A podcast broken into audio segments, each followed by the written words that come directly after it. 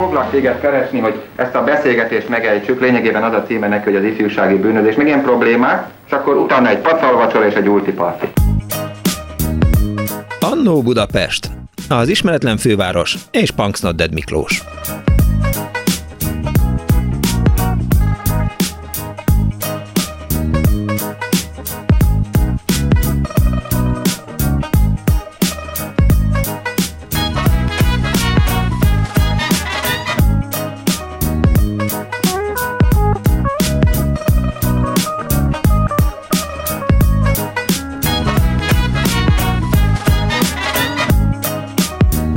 Napot kívánok, kedves hallgatók! Ez itt a Klubrádió, benne az Annó Budapest az önök alázatos narrátorával, Punks Nodded Miklóssal. Nem kell feljelentést írni, hogy jaj, ne haragudjon, Stock Richard, hát most eh, van egy szélhámos a rádióba, aki egyszerre két néven szerepel, és hogy ez megengedhetetlen, tegyenek már rendet, hallottam egy rádió műsorban eh, ilyen és ehhez hasonló felhívást. Ma házmesterekről szeretnénk beszélni, ez nem függ össze természetesen ezzel, de azzal mindenféleképp, hogy Vadai Ágnes, eh, nyilván hallották most a híreben a kedves hallgatók, arról beszélt, hogy Karácsony Gerg gay, ne kövesse ezt a házmester tempót, és azon gondolkodtam, hogy például az én Dani barátom azt tudja, hogy mit jelent az, hogy házmester tempó. Szóval házmester sirató van ma az Annó Budapestben 2406953, illetve 2407953, SMS-ben 0630303953, és ahogy Huan írja, mit csinál egy házmester ma és régen? Ő volt a kulcsok őre, élet és halál ura a bérházban, a kapupénz és a lift kezelője, aki intézkedett, ha elromlott valami lakásban,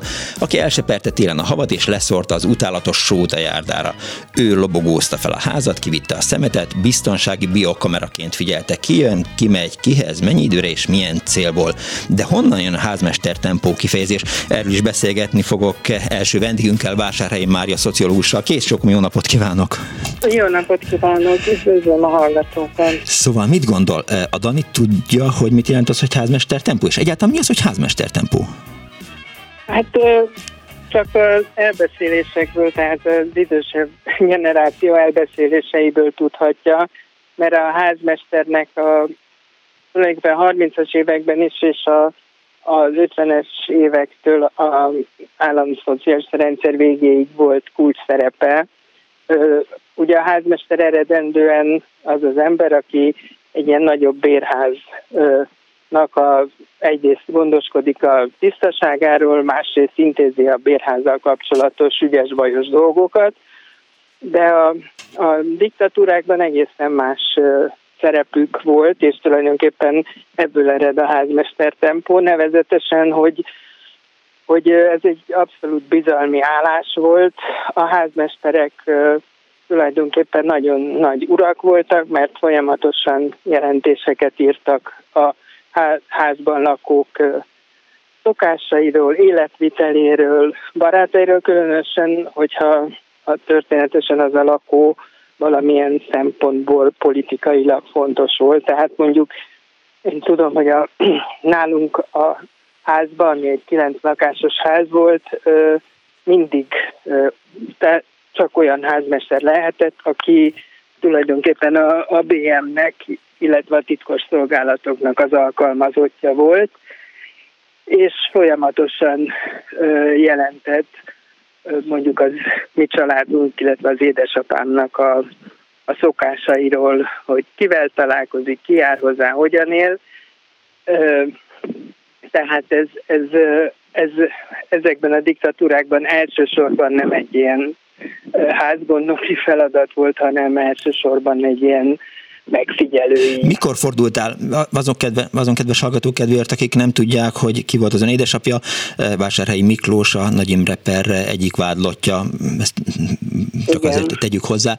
Szóval, hogy mikor fordult át? Az 1920-as, 25-ös években még ilyen megbecsült eh, szakma volt a házmester, volt saját újságjuk, hetente megjelenő, havonta megjelenő újságjuk, abban mindenféle nagyon érdekes dolgokat írtak, és aztán egyszer csak így, eh, hogy is mondjam, elkezdték őket nem szeretni az ember emberek? Hát pontosan ezért, amikor egyre inkább a feladatukká vált az, hogy, hogy hát a nagy testvérként egyik kezeként figyeljék folyamatosan a házban lakókat, és, és jelentsenek róluk, és hát ez egyre nyilvánvaló volt, és hát maguk a házmesterek is, tehát nagyon nagy urak voltak igazából, tehát hogyha valamelyik lakó nem volt kedvükre való, akkor azért nagyon sokat tudtak ártani bárkinek, vagy ugye annó ezt már nyilván ma senki nem tudja, ugye 11-kor zárták ezeknek a nagyházaknak a kapuját, ha utána valakihez ment valaki, vagy otthon felejtette a kapukulcsot, akkor csak a házmesteren keresztül tudott bejutni a házba, és, és a házmester bármilyen megjegyzést tehetett rá, vagy hát tehetett ellene, hogyha nem, nem tetszett az, ahogyan valaki él.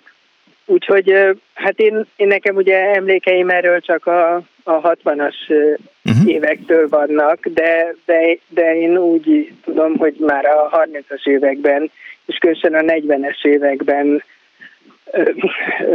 hát azért ők abszolút a rendszer támaszai voltak, olyannyira, hogy hát a nagymamám mesélte, hogy a nagybátyámat, aki akkor még gyerek volt, egy házmester család bújtatta a, az ostrom idején, uh-huh.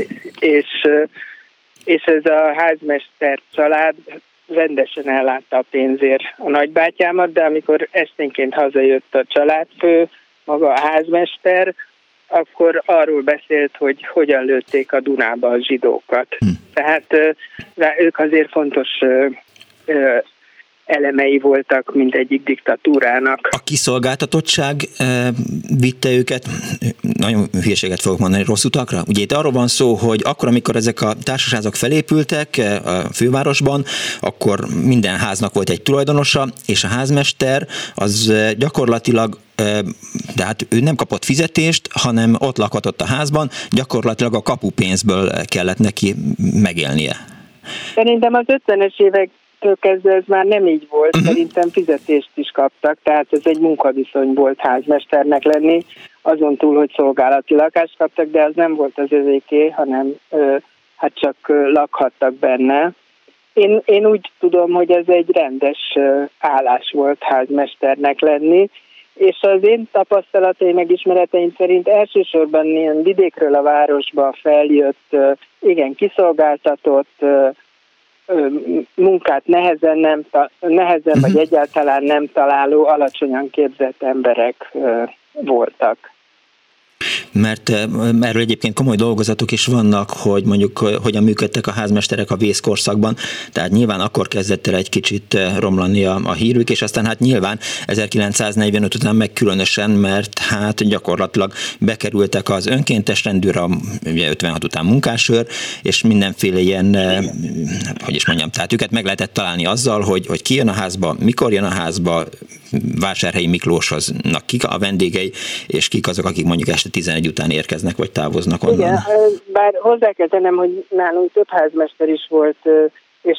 azt kell mondanom, hogy egyébként abszolút szívélyes viszonyban voltunk, nem bántottak minket legalábbis nyíltan, uh-huh. hát azt, hogy milyen jelentéseket írtak, azt nem tudom, de, tehát nem, tehát ugyanakkor fél, féltünk, mindenki félt tőlük, mert mindenki tudta, hogy igazából ez egy hatalom, ami az ő kezükben van, bárkinek tudnak ártani, hogyha ha nem tetszik nekik az, ahogyan él az érintett, vagy Szóval, szóval egy, egy, ilyen, egy ilyen hatalmi pozíció volt egy lakóközösségben.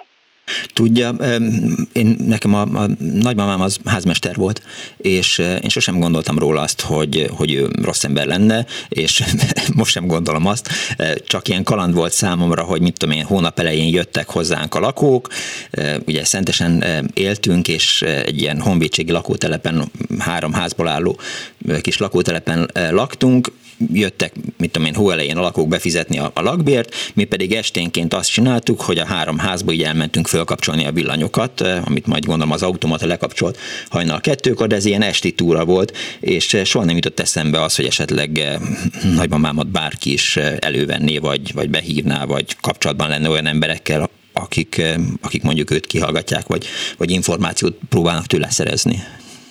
Hát egyrészt én azt gondolom, hogy hogy alapvetően a házmestereknek az volt a feladata, hogy a politikailag ö, ö, hát Kényes. ellenségesnek tartott személyeket figyeljék meg, tehát nyilván meg volt nekik mondva, hogy a, az alatt de hogy, hogy ebben a házban, ahol mi lakunk, ahol 256-os is lakott a széljelmű, meg mi, hogy, hogy minket kell megfigyelni, és ahol nem éltek ilyen emberek, hogy nyilván ez nem volt kiadva, mert hogy nem csak, csak hát ha akartak ártani, akkor ha rossz indulatúak voltak, akkor, akkor bárkinek tudtak ártani. Ha nem voltak rossz indulatúak, akkor valóban azokat a feladatokat látták el, amiket amiket mondott. És az ön családjának a viszonya az a, az a klasszikus, én tudom, hogy te tudod, hogy ő tudja, hogy mi tudjuk viszony volt?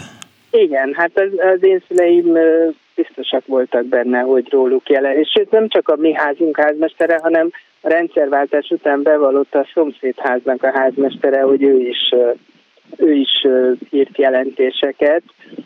De hát ezt ez, ez egy pillanatig nálunk otthon nem volt kérdés, de mondom, igazából nem voltak rossz indulatok, tehát én nem is gondolom, hogy, hogy, tehát, hogy, hogy nagyon súlyos dolgokat írtak volna az én családomról, és nincs is ennek nyoma egyébként azokban a dokumentumokban, amit én láttam. Ahol, ahol rossz indulatú volt a házmester, ott, ott na, tényleg sokat tudott ártani.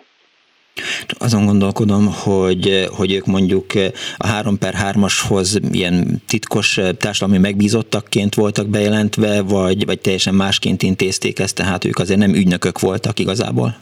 Igen, hát nem, mert igen, ők alapvetően ö, a, a, szerintem nem is a B-nek voltak az alkalmazottai, hanem ezeknek az ingatlan kezelő cégeknek volt ez az IK. Igen, igen, ingatlan kezelő vállalat, igen igen, szerintem ők oda, tehát annak az alkalmazottai voltak, és,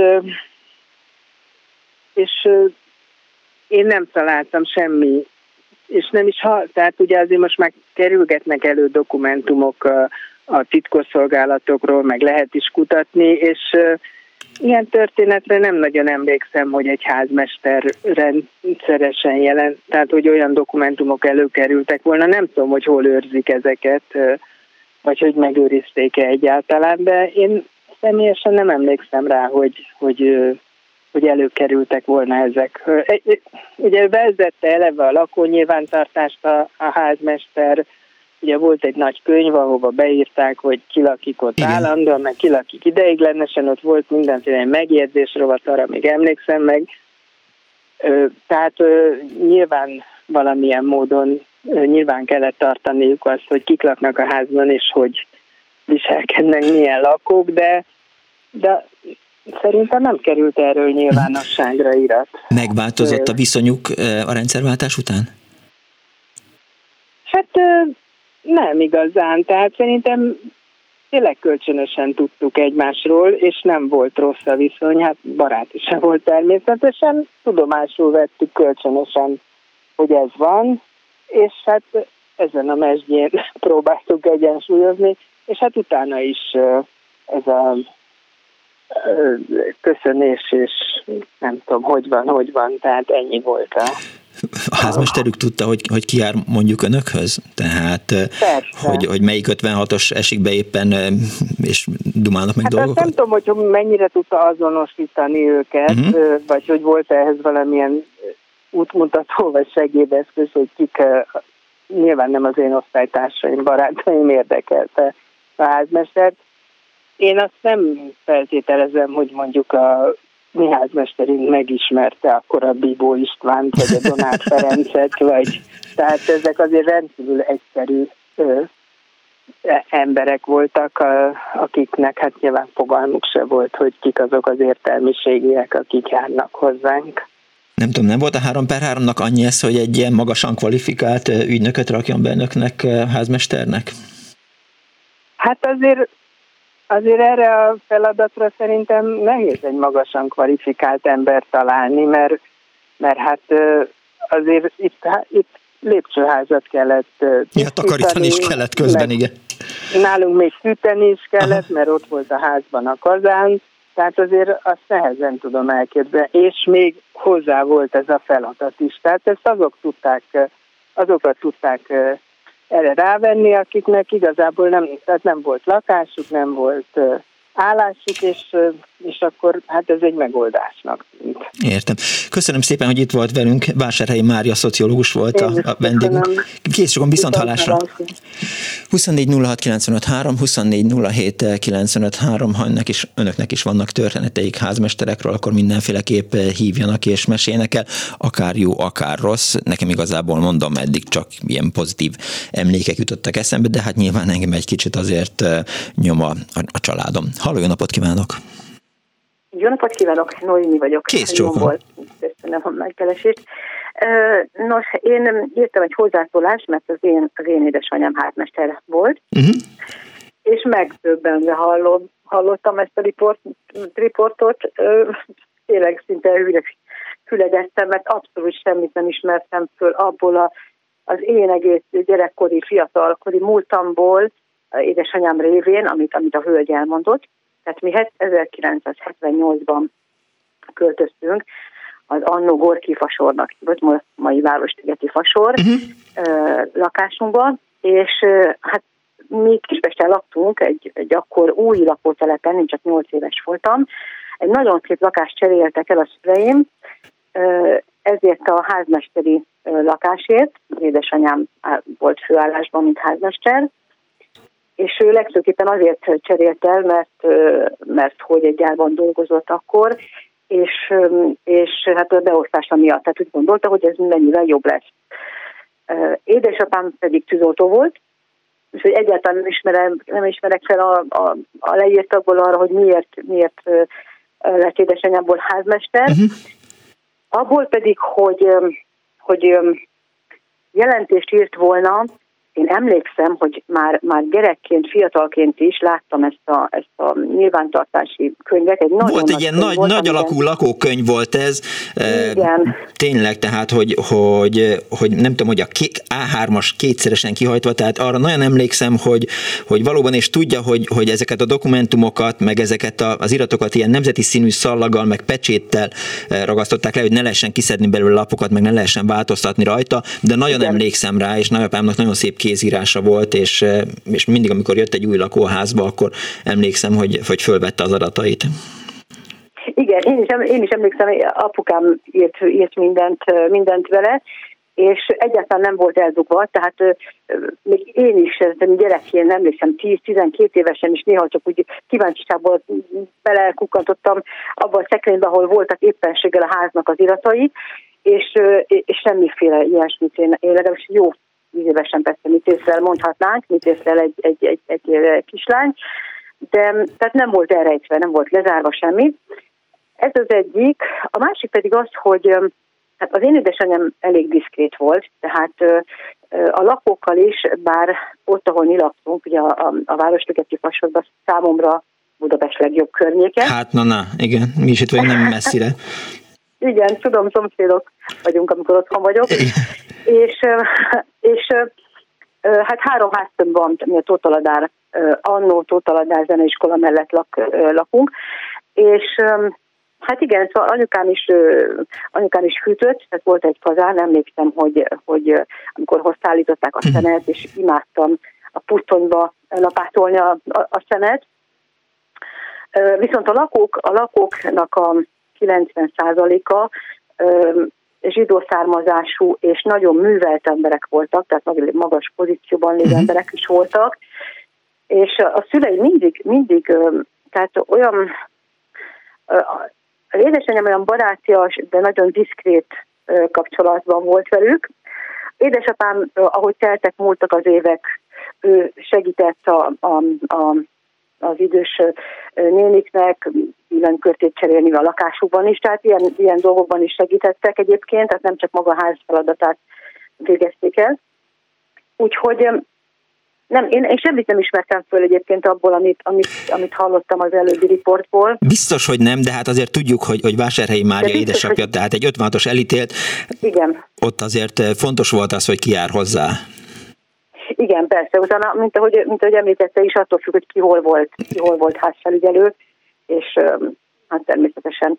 De minden esetre nekem tehát nagyon, tényleg nagyon szép emlékeim vannak, egészen szüleim haláláig pár éve hunytak el, addig édesanyám házmester volt, és tényleg az IKV-nak is dolgozott mellette, és a Tóth Zeneiskolának is. Úgyhogy... És jól érezték hát magukat tudom. ebben a pozícióban?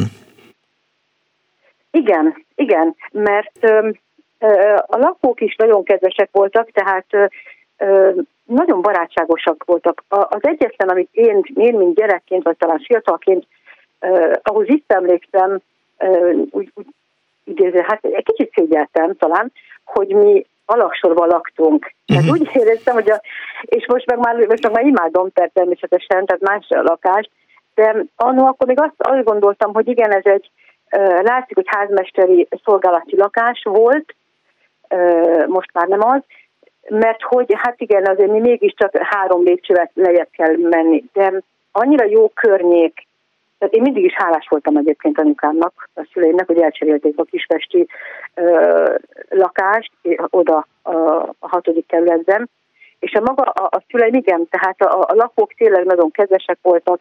Emlékszem, hogy karácsonyban, nem is karácsony, van, van aki karácsony, van aki szilveszterre is, vagy, vagy ajándékot uh-huh. adott az anyukámnak, vagy, vagy, vagy pénzt.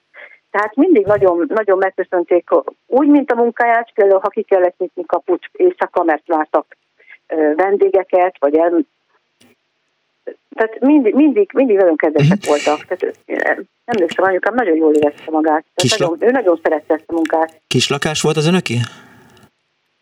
50, igen, 55 négyzetméteres. Hát abban azért már el lehet élni. De azért, igen, de úgy jó, tehát jó beosztású, világos, nagyon világos, attól függetlenül, hogy alaksor, de nagyon világos, és az, amit nagyon szeretek a lakók, hogy édesanyám vidékről származik, és gyönyörű volt a kert, tehát a mi kertünk, mi házunknak a kertje volt a legszebb, mhm. mert rózsalugas, tehát Úgyhogy azt hiszem, hogy igen, anyukámat azért is szerették nagyon, mert, mert szerette szépíteni a környéket is. Tehát a, a, a többi háznak, ház előtt inkább csak füvesét volt, vagy egy pár bokor, és, és, és mindenki imádta. Úgyhogy anyukám nagyon is vigyázott, mert sokan próbálták ellopni a virágokat, ugyanígy az IKV is ott volt, a IKV-nak egyik irodája a szemközti házban, és emlékszem, hogy erre nagyon vigyázott, mert sokan próbáltak virágot lopni, és akkor már a lakók is a magukénak érezték ezeket a virágokat, és ők is mindig figyelték, hogy nehogy eltűnjenek a rózsák, meg,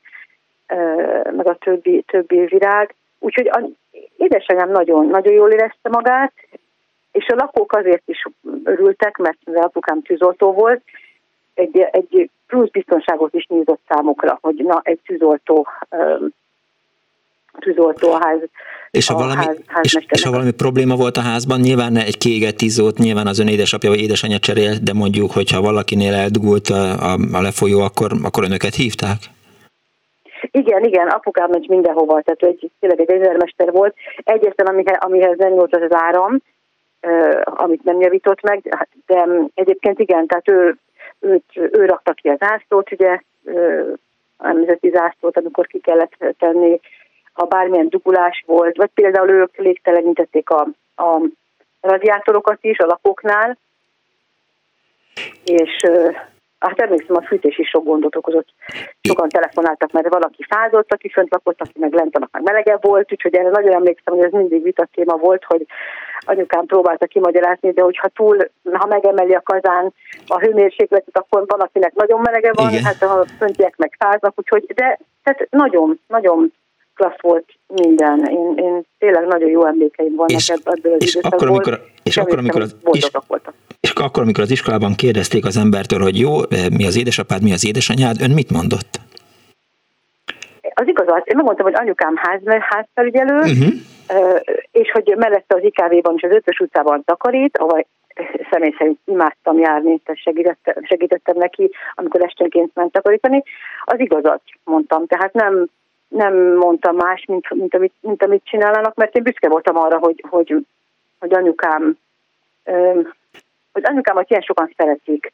Tehát nem, nem szégyeltem sohasem, hogy, hogy, hogy nem volt egy nagyon tanult ember, mert nekem azt számított, a példa, amit láttam tőle, hogy amikor felemelte azokat a 20 25 kilós uh-huh. pusztonyokat, szenes pusztonyt, Szóval igen, az, az mert ugye mivel én lapátoltam a szenet, Aha. Akkor, akkor láttam azért, hogy, hogy, hogy azzal eléggé szenvedett, amikor apukám nem volt otthon, és neki, és neki mindig korán kellett kelni, havat lapátolni, emlékszem, hogy hú, az, az egy, tudja, nagyon retteget. Egy ideje már győzködöm a, a szerkesztőmet, Árva Brigitát, hogy csináljunk egyszer egy Szénkorszak című műsort, ami természetesen soha senki nem ért, hogy mire gondolok, pedig arra, hogy, hogy milyen volt az a rendszer, amikor mindenki szénnel fűtött mindenhol, és valóban hozták a szenet, le kellett hordani, föl kellett cipelni mondjuk a harmadikra, és nem csak a, a cserépkályhába kellett, hanem azt hiszem, hogy a konyhában, a sparhetben is nálunk szénnel tüzeltek még a nagyszüleim. De majd ez egy hát másik igen, műsor lesz.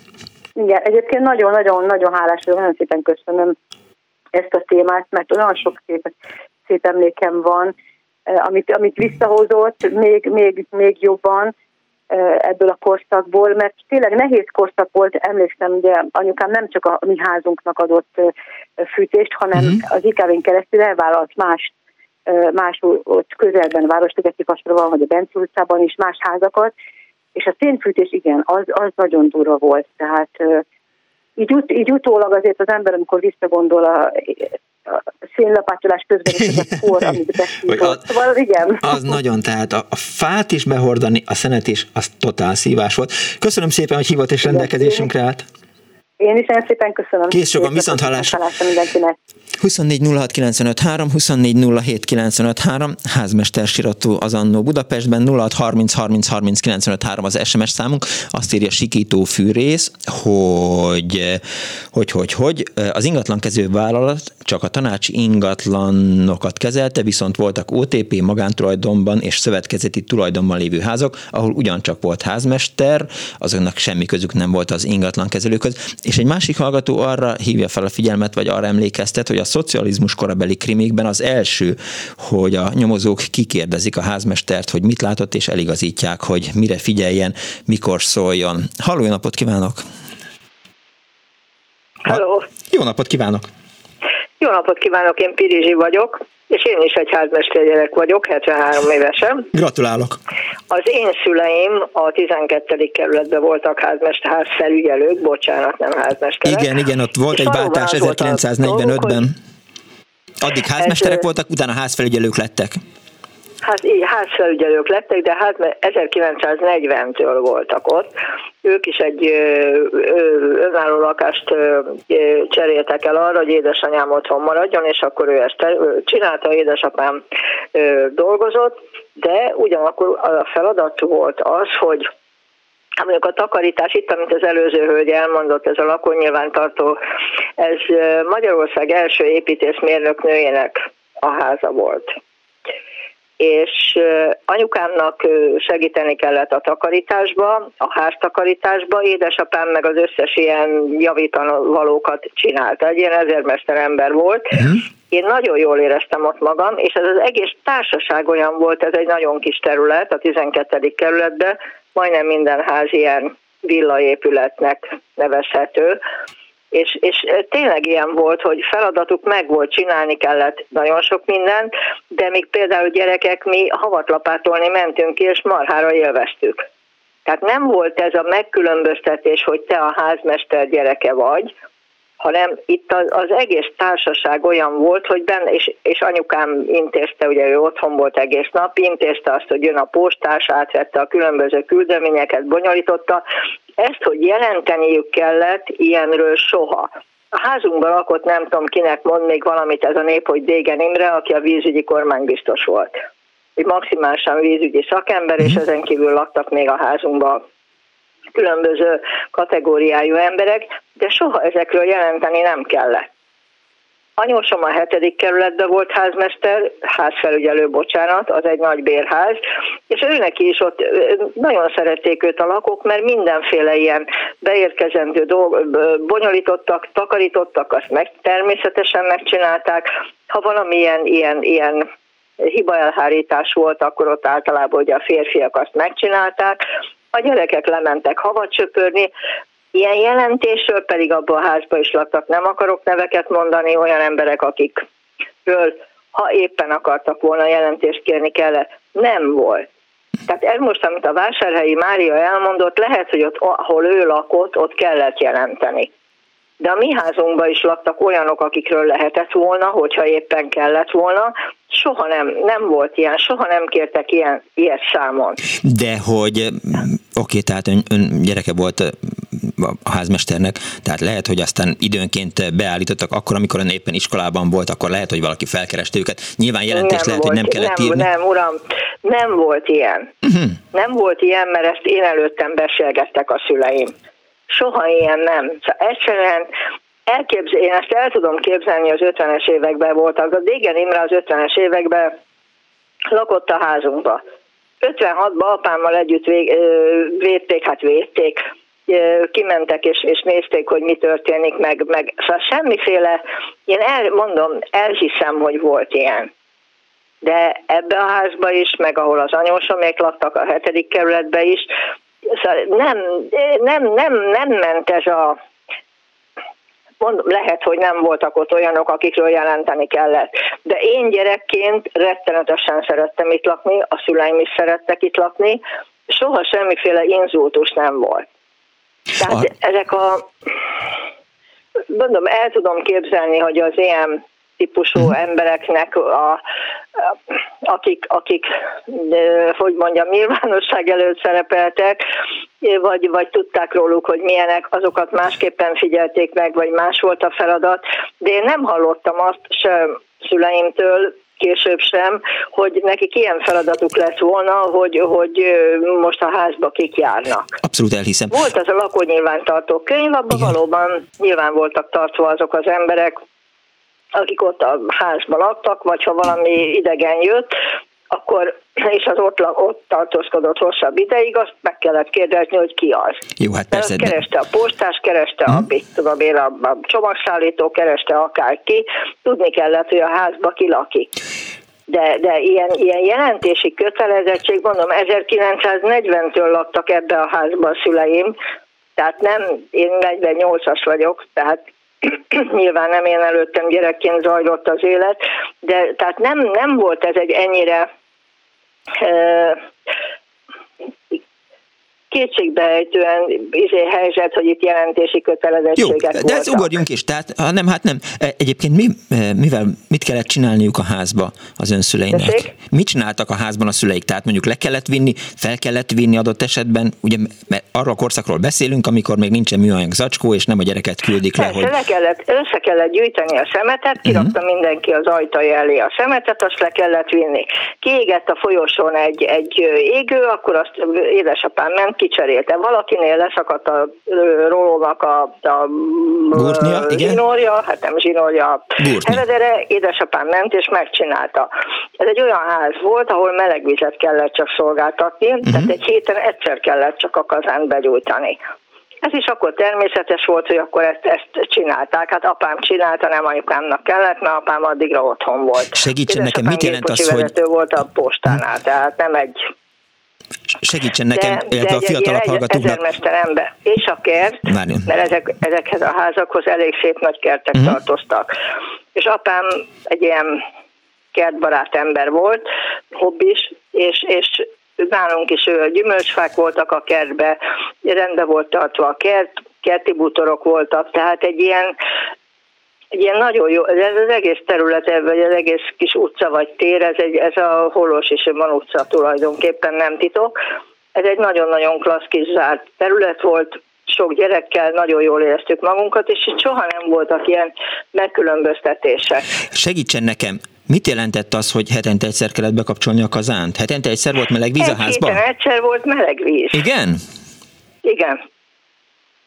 Igen, igen. Jó. Ezen most mi nagyon csodálkozunk. De, Igen, nyilván de, nagyon de sokan... akkor ez volt. Igen. Tehát hetente egyszer volt fürdés. volt a fürdőszobában voltak ezek a fatüzeléses hengerek. Igen. És ha ő melegvizet akart, akkor abba befűtött, és akkor onnan volt melegvíz. Igen, de szerintem a mai fiatalok számára teljesen elképzelhetetlen, hogy, hogy hetente csak egyszer lehet fürdeni, és az is, hogy, hogy reggel, e, ugye nekem nagyapám katonatiszt volt, és e, hát huszár is volt korábban, meg, meg lovasember, és mindig magyarázta nekem, hogy hát kisunokám Miki úgy kell reggel fürödni, hogy mostani, hogy a laborba kiöntött, mit tudom uh-huh. én, tíz liter vizet, és így csapkodta magára, és én mondom, hogy hagyjál már nagyapám ezzel a hülyeséggel, tehát én Igen. inkább mocska mosdást erő, erőltettem, de ő, ő mindig, de, de hát...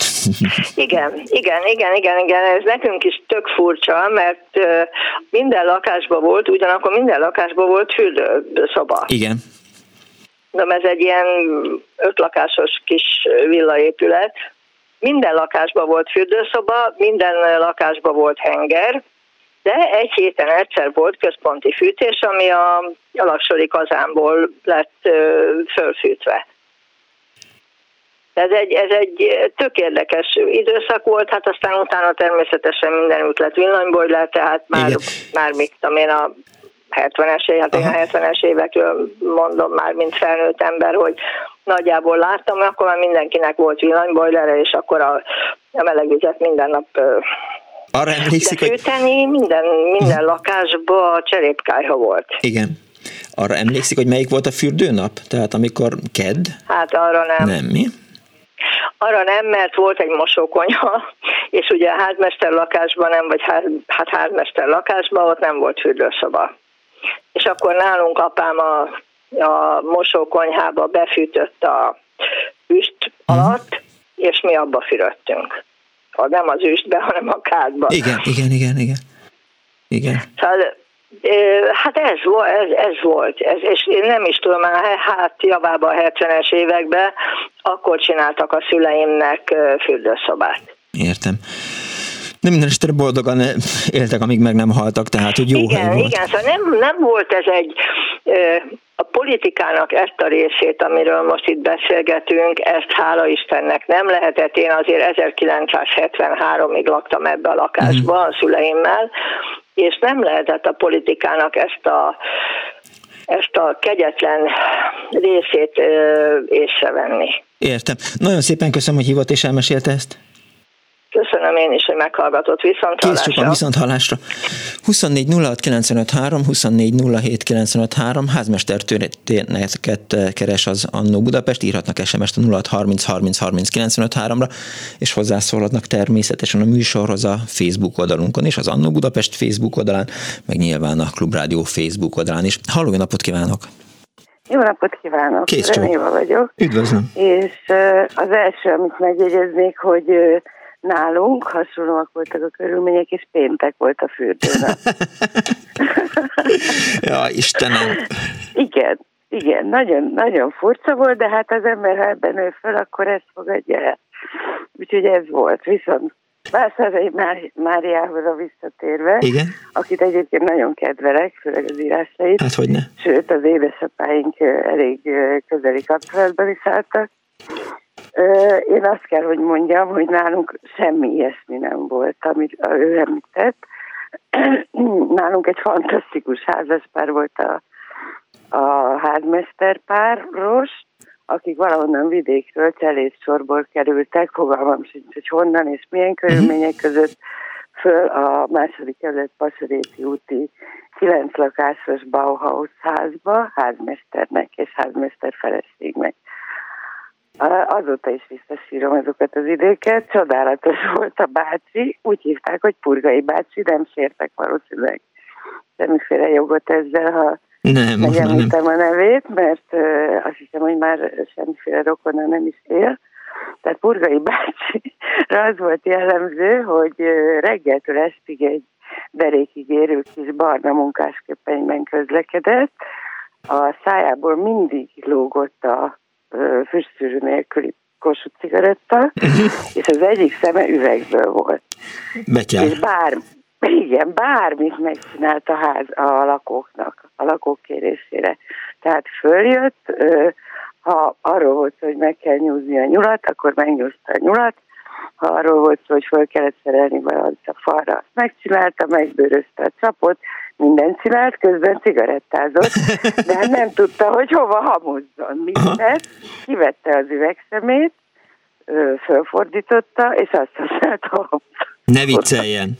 Komoly, esküszöm, esküszöm.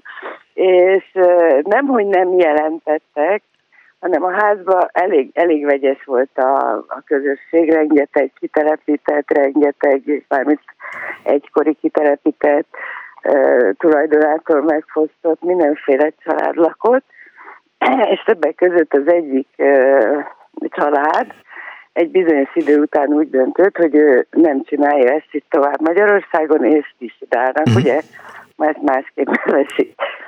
És uh, megbeszélték Urgai bácsival és feleségével, hogy amíg, amíg ez az egész perfektuálódik, tehát amíg ők kényelemben és biztonságban érzik magukat, ad, addig ők ö, valahogy megpróbálják ö, azt a látszatot kelteni a lakásban, mintha ott továbbra is élet folyna. A minden segít. Pur, igen, Purgai néni minden reggel felhúzta a redőnyöket, locsolgatta a virágokat, és esténként fölgyújtotta a lámpákat, majd lehúzta a redőnyt, és ez így ment hónapokig, amíg meg nem kapta a bizonyos jelet, Igen. Hogy, hogy minden oké, okay, és, és, és nem kell folytatnia. Az, még egy zárójeles megjegyzésként rá érdekes, hogy később ebbe a lakásba költözött a Petrovics még a Rambos Erzsi házaspár.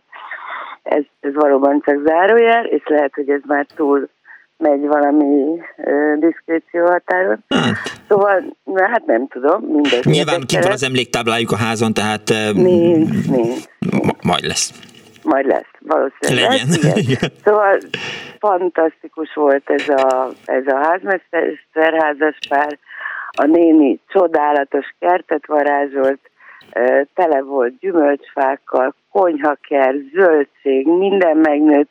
Olyan tisztaság volt, hogy a Galambos Erzsi mindig azt mondta, hogy hát ő akármilyen hosszú esti ruhába jöhet ide haza, hm. itt az, az soha nem lesz piszkos.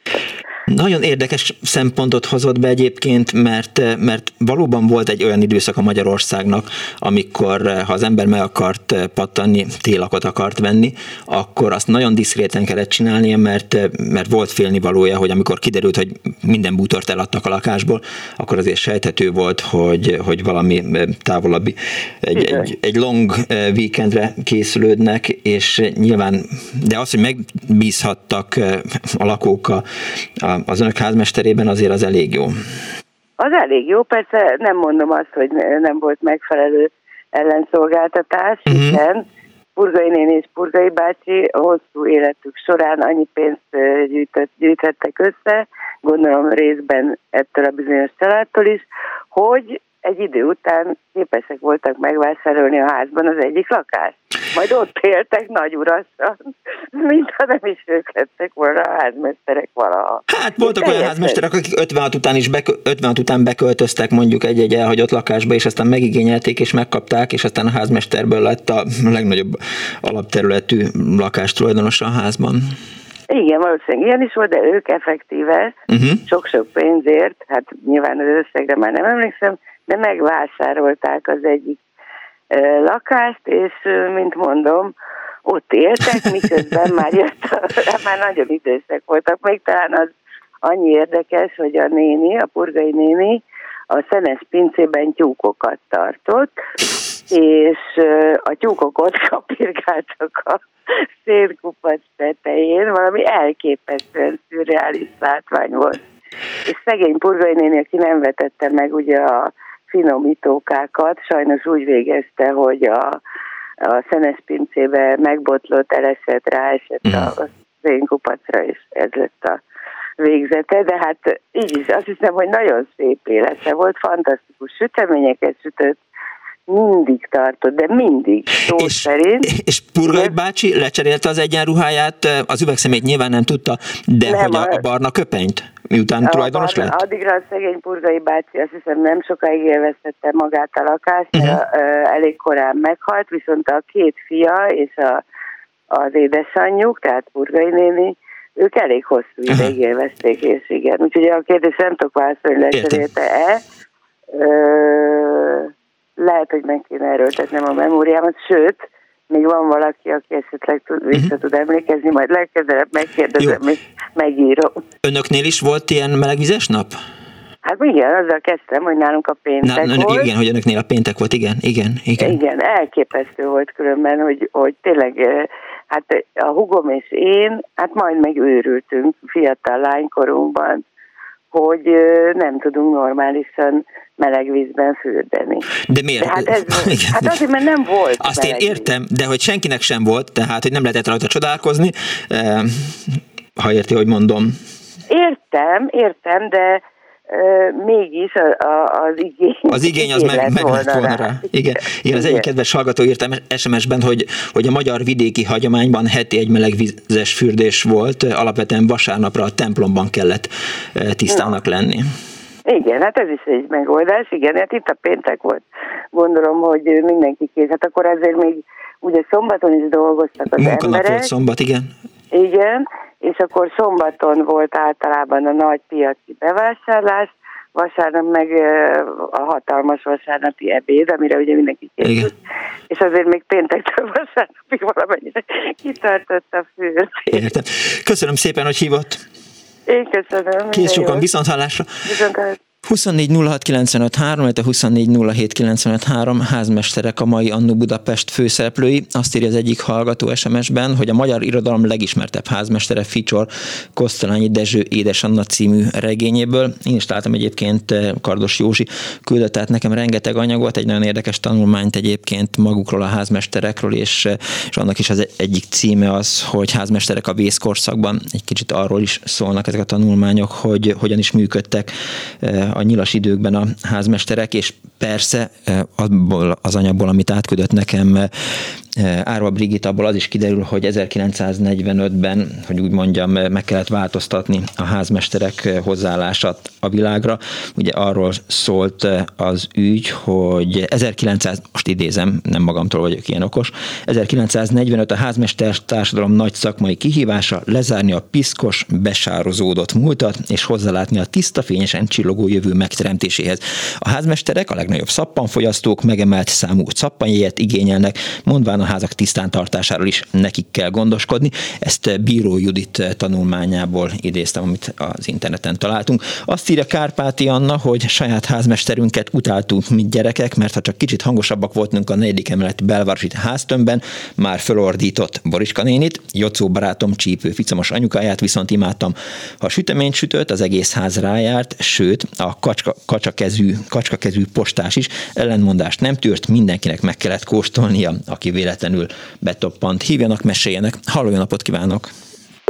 Letette a kedves hallgató telefont megpróbáljuk visszahívni, újra hívni. Hosszasan beszélgettünk, megszakadt egy kicsit.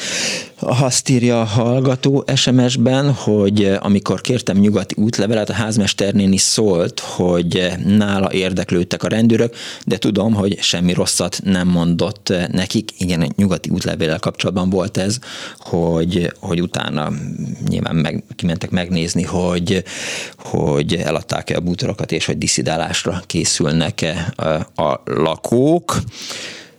Már is helyreáll a, a telefonvonal a kapcsolat, és akkor folytatjuk a műsorunkat. Halló, jó napot kívánok! Szia Miklós, én Zsuzsa vagyok, Hello, és kivételesen én is egy házmester gyerek. Mindenki házmester gyerek vagy unoka. Azt szeretném elmesélni, hogy hát én 57 óta egy új Lipotvárosi nagy bérházban laktam a szüleimmel, és hát a, a, nem biztos, hogy ide tartozó téma, de mint az előző, vagy kettővel ezelőtti hölgy is elmondta, hogy cserelakás, mi is egy cserelakás. Tehát egy lakáscserével jutottunk ehhez a házmesteri lakáshoz, és hát egész életem úgy telt el, hogy csak az apukámmal nyaraltam, mert anyukám úgymond őrizte a házat.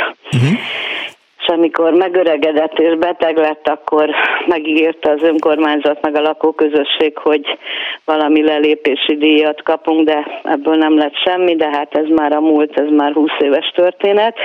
Én nagyon-nagyon szerettem ott lakni, és nagyon-nagyon sok kedves emberrel laktam együtt, festőművészekkel, most nem akarom a, a nevét mondani, mert nemrég kunytál színésszel, keramikussal, egyik lakótól tanultam el először németül, aztán angolul, és borzasztó borzasztó sokat kaptam a lakóktól, mert hát ugye, hogy szintén már említette egy hölgy, hogy karácsony, meg születésnap, hogy rengeteg könyvet, tehát ugye egész pici koromban ez alapozta meg az olvasás szeretetét. De jó. Na most a meleg víz az nálunk azt hiszem úgy volt, ha kicsit gyerekkoromra visszaemlékszem, hogy a Margit szigetről jött az úgynevezett távmeleg víz, és minden második nap volt. Az már elég jól hangzik. Arra emlékszik, hogy, hogy nagy jövésmenés volt a házban? Én ahogy itt kerestem az emlékeket a házmesterről, valamikor a 80-as években udvaroltam a Szilágyi Erzsébet fasorba, és időnként, amikor hazakísértem a, a, az akkori szerelmemet, akkor hát mindegy, tehát volt olyan, hogy nem volt pénzünk, amit a, a házmesternek kellett volna adni, és lehet, hogy még úgy is jártunk, mint a, a, az Abigailben, amikor a, a, a lányoknak nincsen pénzük, mert hogy összegyűjtik a, a tortára vagy, vagy süteményre, csak azért, hogy Vitai Georginát egy kicsit megszívassák. Szóval, hogy a, amikor a persejbe gombokat dobáltak, mintha én is emlékeznék rá, hogy, hogy, hogy ott a sötétben azt gondoltam, hogy egy kabát gomb az olyan, mint egy két forintos volt.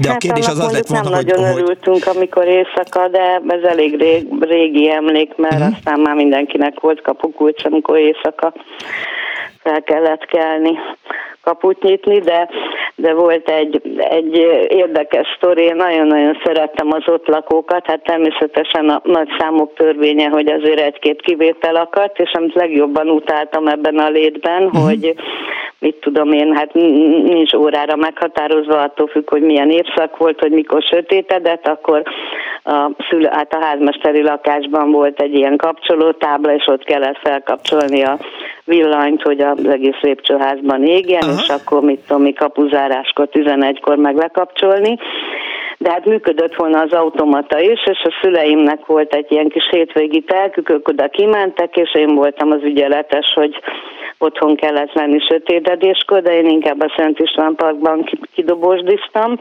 és nem kapcsoltam fel időben. Most az egyik kedves néni az módszeresen állandóan panaszt tett rám anyukámnál, tehát jó megszittak, meg lehet, hogy egy pofon is eldurrant, hmm. és mondtam, hogy hát de akkor már lehettem ilyen 13 éves, és akkor úgy büntettem meg a nénit, hogy jött haza a zserbóba, kis nemzeti színszallaggal lóbálta a kis sütemény, beszállt a liftbe, negyedik emeleten lakott, és ilyen átlátszó volt a liftaknának az ablaka, és hát mint rutinos házmesterlány már tudtam, hogy mikor, hogy áll a kötél, hogy két emelet között legyen, és akkor megnyitottam alul az ajtót. Amitől megállt.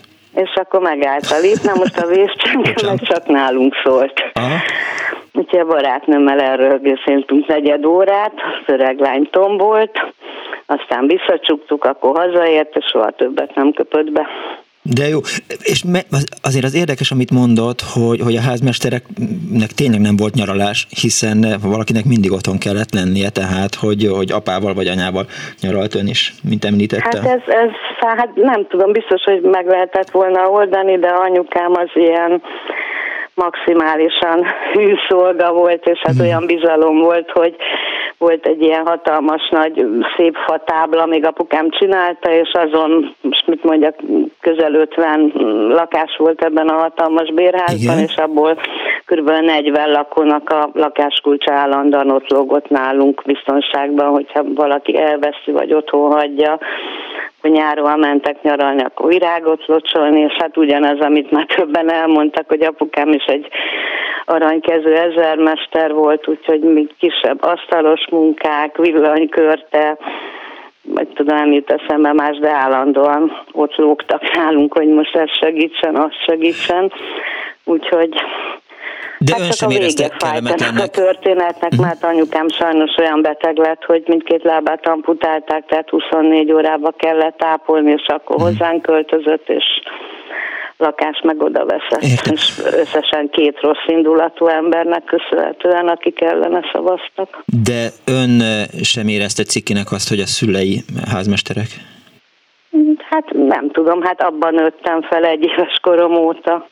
Hát jó, tudja, csak hát amit írt az egyik kedves hallgató is, és eh, arra emlékszem, hogy, hogy nekem is van egy ilyen emlékem, hogy, a, hogy amikor nagyapám kizavarta a, a bent a lépcsőházban randalírozó gyerekeket, akkor én ugye gyerekekkel voltam, de hogy nem nagyon szerették őt, mert hát ugye jött nagyapám, aki nem szerette a huligánokat, és, és azt mondta, hogy nem a épületben, meg nem a lépcsőházba kell bandázni, hanem, hanem, hanem ki kellett menni, és akkor egy kicsit nem voltam benne biztos, hogy, hogy jó fél. Hát nem nagy, tudom, végső soron körülbelül öt gyerek volt, még uh-huh. lánygyerek a, a hasonló korú, mint én, és hát nem tudtunk egyesével menni a lépcsőn, csak hármasával, meg, meg zajongtunk, és valahogy úgy megtűrtek bennünket.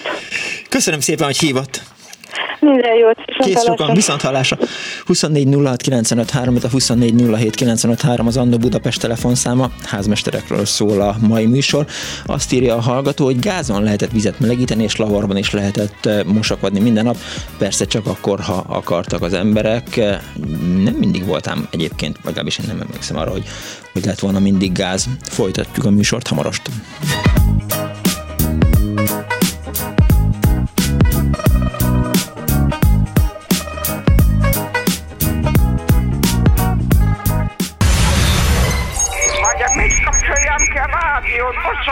Jaj, igen, jaj, igen, igen. Elnézést.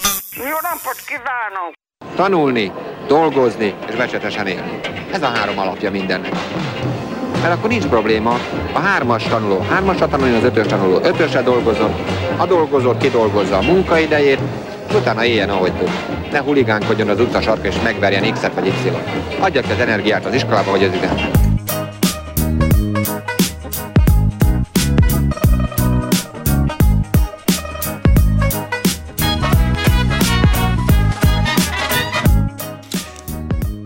Kívánok a most ébredő kedves hallgatóknak! házmesterekről szól a mai Annó Budapest. 24 06 95 3, de 24 07 90, de elmondom lassan, mert már ez is rossz. Tehát 24 06 95 3, illetve 24 07 95 3 a műsor telefonszáma. Ha vannak jó házmester történeteik, akkor mindenféleképp hívjanak és meséljék el, vagy írjanak SMS-t 06 30 30 30 95 3-ra. Az egyik hallgató azt írja, hogy pont a témához passzol Örkény Rossz Állam című egy percese. A Kaláka megénekelte, ha megvan nektek, érdemes lenne bejátszani, mert zseniális. Nem tudom, hogy megvan-e. Mindjárt Kemény Dániel barátom utána néz. Addig egy versen szórakoztatnám önöket, és kérem a kedves hallgató türelmét, aki már tudom, hogy itt van a vonalban. Házfegyülő című újságból 1947. júniusában jelent meg a harmadik oldalon ez a vers. Kapuzárás után. Éjszakáimat az asztalnál töltöm, az egész ház álmát őrzöm. Tudom, ki köhög, ki sóhajt nagyot, ki boldog, hogy egy napot maga mögött hagyott. Tudom, ki jön letörve haza, tudom, kinek erkölcse laza, tudom, kinek borvirágos a kedve, ki lett csókkal elengedve, látom, kinek bánatos az arca, kinek volt ma kínos harca, Tudom, ki lopott szerelmes éjet, tudom, ki csal megfeleséget férjet. Tudom, ki beteg, ki duzzad erőtől, ki tobzódik a jóléttől. A lakók nem tudják, hogy mindent látok, ezért haragszanak házmesterek rátok. Megőrzem a titkot, nem beszélek róla, lefekszem, mert már reggel 6 óra. Írta Tausz E. Árpád. Nagyon szépen köszönjük, szép vers volt. Ilyen és ez, ez hasonló lesz a műsor. Halló, napot kívánok! Jó napot kívánok! Kész Semmi csó. gond ezzel a versel, nagyon jó volt. Igen. Türelmesen és örömmel meghallgattam. Én pont ellenkezőket mesélnék, ami eddig elhangzott. Kétfélét tudok, kétféle házmestert. Én 63 óta lakom a Margit körúton, uh-huh. és irigy, uh, irigylésem méltónak tartom azokat, akiket eddig hallottam. A mi házmesterünk az a világon semmit nem csinált. Na.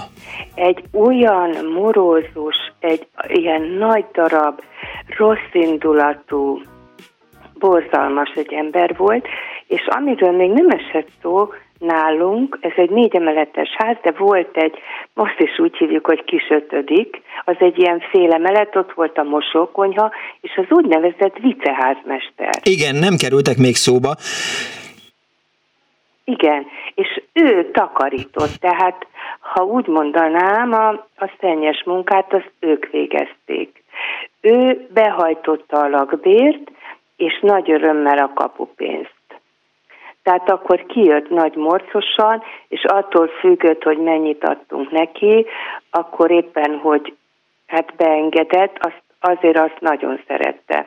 de az, hogy bármiben segített volna, vagy bármit, azt én, én mondom, 63 óta lakom uh-huh. itt, de egyetlen egyre nem emlékszem. A felesége az igen kedves volt, teljesen más típusú volt, és nagyon pipák lettek, amikor ugye jött a rendszerváltás, és megszűnt igen. ez az ő hatalmi pozíciója és akkor már kapukult, stb. Tehát már kapupénz sem volt, de semmi jó indulat, tehát ilyen, hogy sütemény, meg ilyen, hogy villanykörte becsavarás, vagy bármi, hát ilyen nálunk nem létezett. Pedig ez egy nagy társasház volt, tehát 50 albetét van most is. Mhm. A viceházmester, ugye az a, az a segédházmester, ha jól értem, Igen. ő is ott lakott ő a házban? Takarított, tehát a szemét, uh-huh. tehát minden ilyen, ami hogy mondjam, a, a szívás része a melónak. Oldala volt, Aha. azt mindent a viceházmester végzett. De a vice is ott lakott a házban? Várjon, nem hall, nem, hall, nem hall engem, hogy a vice is ott lakott a házban? Igen, a kis ötödiken. Aha. Azért mondtam, hogy volt egy igen, ilyen, igen, ja, értem, igen, igen, igen, igen, igen. Ötödik. Ez egy fél emelet volt, ötödik, az egyik oldalon lakott a viceházmester, a másik oldalon mosókonyha volt. Uh-huh ott lehetett mosni, a, föl kellett menni oda mosni. Érte. És a, a, a vicce szedte a kapupénzt, vagy, vagy a nem, rendes Nem, nem, nem, nem, azt imádta. A kapupénzt és a, a lakbért azt ő szedte. Nála kellett bejelentkezni, tehát ha úgy tetszik, jó, hát inkább mondanám a úri munkát, vagy amivel hmm. egy kis pénz járt, azt persze ő végezte. De egyébként... de segítőkészségről szó sem volt. Értem. E, és milyen volt a kapcsolata a házzal? Azt, azt hallom, hogy nem különösebben kedvelte. Senki nem kedvelte. És nem lehetett kirakni? Az volt az érdekes, hogy miután az apukám ugye az, az a Szépművészeti Múzeumban volt osztályvezető, uh-huh. és ezt valahogy azért ők tisztelték, és az anyukám is tudományos munkát végzett, ő táncíró volt, ezt ők tudták, mind a kettőt 56-ba racizták, mert nem léptek be a pártba, és igenis volt megfigyelés, megjelentés, méghozzá az apukámnak az édesanyja, ahol lakott, a Sziget utcában, most Radnóti Miklósnak hívják, ott a házmester, na, az valami, szóval arra ránézett az ember, és azt rögtön tudta, hogy AVH-s és besugó, és annyira fél tőle az apukám, hogy ott lakott a nagymamám testvére, és a 90-es évek elején halt meg, és inkább odaadta az államnak a lakást, pedig én be voltam oda jelentve, mert azt mondta, hogy a házmester biztos föl fog jelenteni, hogy én nem jártam ott eleget. Hm. Tehát egy olyan ö, híre volt, és, és, és tudták is, hogy, hogy igenis megfigyelték, de ugyanakkor mondjuk az apukámat itt nem kellett, mert őt a múzeumban megfigyelték, és nekem, én ezt ki is kértem, ezt az iratot, és benne is van, Aha. hogy ő mit csinál, vagy hova jár.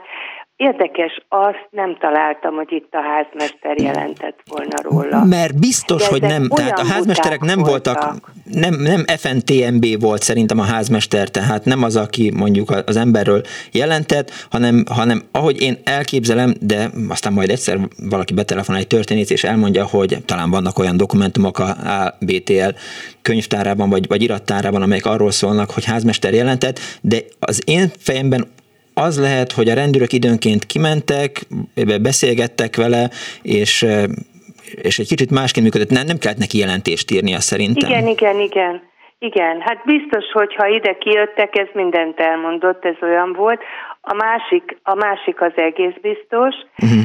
de ö, ö, én is úgy gondolom, hogy nem úgy írtak jelentést, mert amit az apuról olvastam, az kimondottan olyan az, az volt, más, nyilván, igen, bizonyos. akkor rá volt valaki állítva az ön édesapjára, de hát igen, ez a, haj, a, tehát az olyan volt. Azért hallott, de, hogy... ez, de mégis uh-huh. azért a zsidókat nagyon sokan följelentették. Igen. Tudták, igen. hogy a házban vannak, és, és bizony nagyon sok házmester följelentette.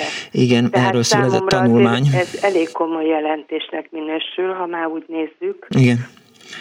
Szóval van erről egy nagy tanulmány, az a címe, mondom, házmesterek a vészkorszakban, Ádám István Pál írta, és hát nagyon, nagyon sok anyagot, meg, meg információt, meg dokumentumot szedett össze arról, hogy, hogy melyik házmester hogyan működött, és aztán hogyan kellett mondjuk az igazoló bizottság elé menniük, akinek van kedve vagy érkezés, az, az nyugodtan Aha, keressen rá erre. De hát hallotta azt is, igen, de azért ez hallotta azt is, hogy, hogy volt jó fejházmester, aki, aki felhúzta a rolót, meg fölkapcsolta a villanyt, ne tudja, hogy megpattantak hát a... hallom itt, hogy egyik jobb, meg kedvesebb volt, mint a másik, és el is hiszem. Nyilván, hát most nem fog valaki betelefonálni azért, hogy megvezesse a punknoddedet. Persze, abszolút elhiszem. Az a Dani. De sajnos lehet, hogy, hogy bizonyos helyeken, vagy kisebb közösségekbe Igen. talán, vagy nem tudom, de hm. az is biztos, hogy azt is tudom, hogy ezek valóban mind ö, vidékről jöttek föl, akik valami megélhetést kerestek, és általában műveletlenek és tanulhatlanok voltak. Tehát azért az még nem, nem, az még nem derült ki a mai műsorból, hogy hogyan lehetett valaki házmester. Az kiderült, hogy hogyan lehetett, az úgy derült ki, hogy elcserélték a lakásukat, tehát Kispestet, vagy, vagy valamelyik másik lakást egy Gorki fasor, zárójel Városliget fasorban lévő házmester lakásra, de hogy, hogy egyébként ez hogy volt meghirdetve, vagy hol lehetett jelentkezni, azt, azt, azt még nem pontosan tudjuk.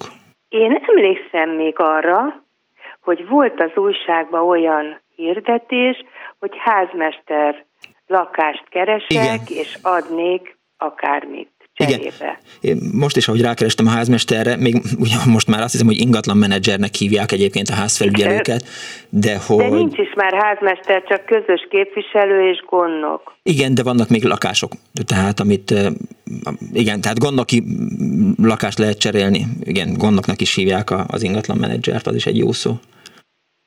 Hát nem tudom, nálunk csak közös képviselő uh-huh. van, és a, most már csak egy vagy talán kettő önkormányzati lakás van, de őket aztán azoknak senki nem viseli a gondját külön. És önöknek volt Tehát valami kötelező körük a házmesterükkel? Tessék? Önöknek volt valami rendszeres kötelező körük a házmesterükkel? Tehát, hogy be kellett menni hozzá, befizetni, nem tudom, Persze, lakbér? minden hónapban be kellett fizetni a, a lakbért, akkor volt liftdíj, annak ellenére... Tényleg? Liftdíj, persze, meg liftdíj. Tehát az is volt például, akkor ugye a régi liftek voltak, amit kulcsal kellett kinyitni. Igen. És akkor szólni kellett a csöngetni a házmesternek, az kijött, és x forintért kinyitotta, ha valaki hozzánk lifttel föl akart jönni. Hm. Igen. Tehát nem lehetett csak úgy randalírozni. Ja, hát jó, hát Ahogy a hölgy is mondta, hogy ő kinyitotta. Az később volt, mikor már mindenki kapott liftkulcsot. Igen. De mikor idejöttünk, akkor még nem volt, hanem még azért is fizetni kellett, úgynevezett liftpénzt. És kapupénzt? És azt, hogy mi használtuk, Igen. azért is kellett fizetni liftpénzt, azért a liftkulcsért, hogy ha mi használhattuk. És azért az fontos, hogy vagy a kapupénz az arról szól, tehát hogy a, a lakónak, aki a házban lakott, neki kellett kapupénzt fizetnie, mert hogy neki se volt kapukulcsa. Persze, mi is fizettünk. Mondjuk egyszer, egyszer volt normális ez a nagyon szemét hapsi, uh-huh. de az már így elég későn volt.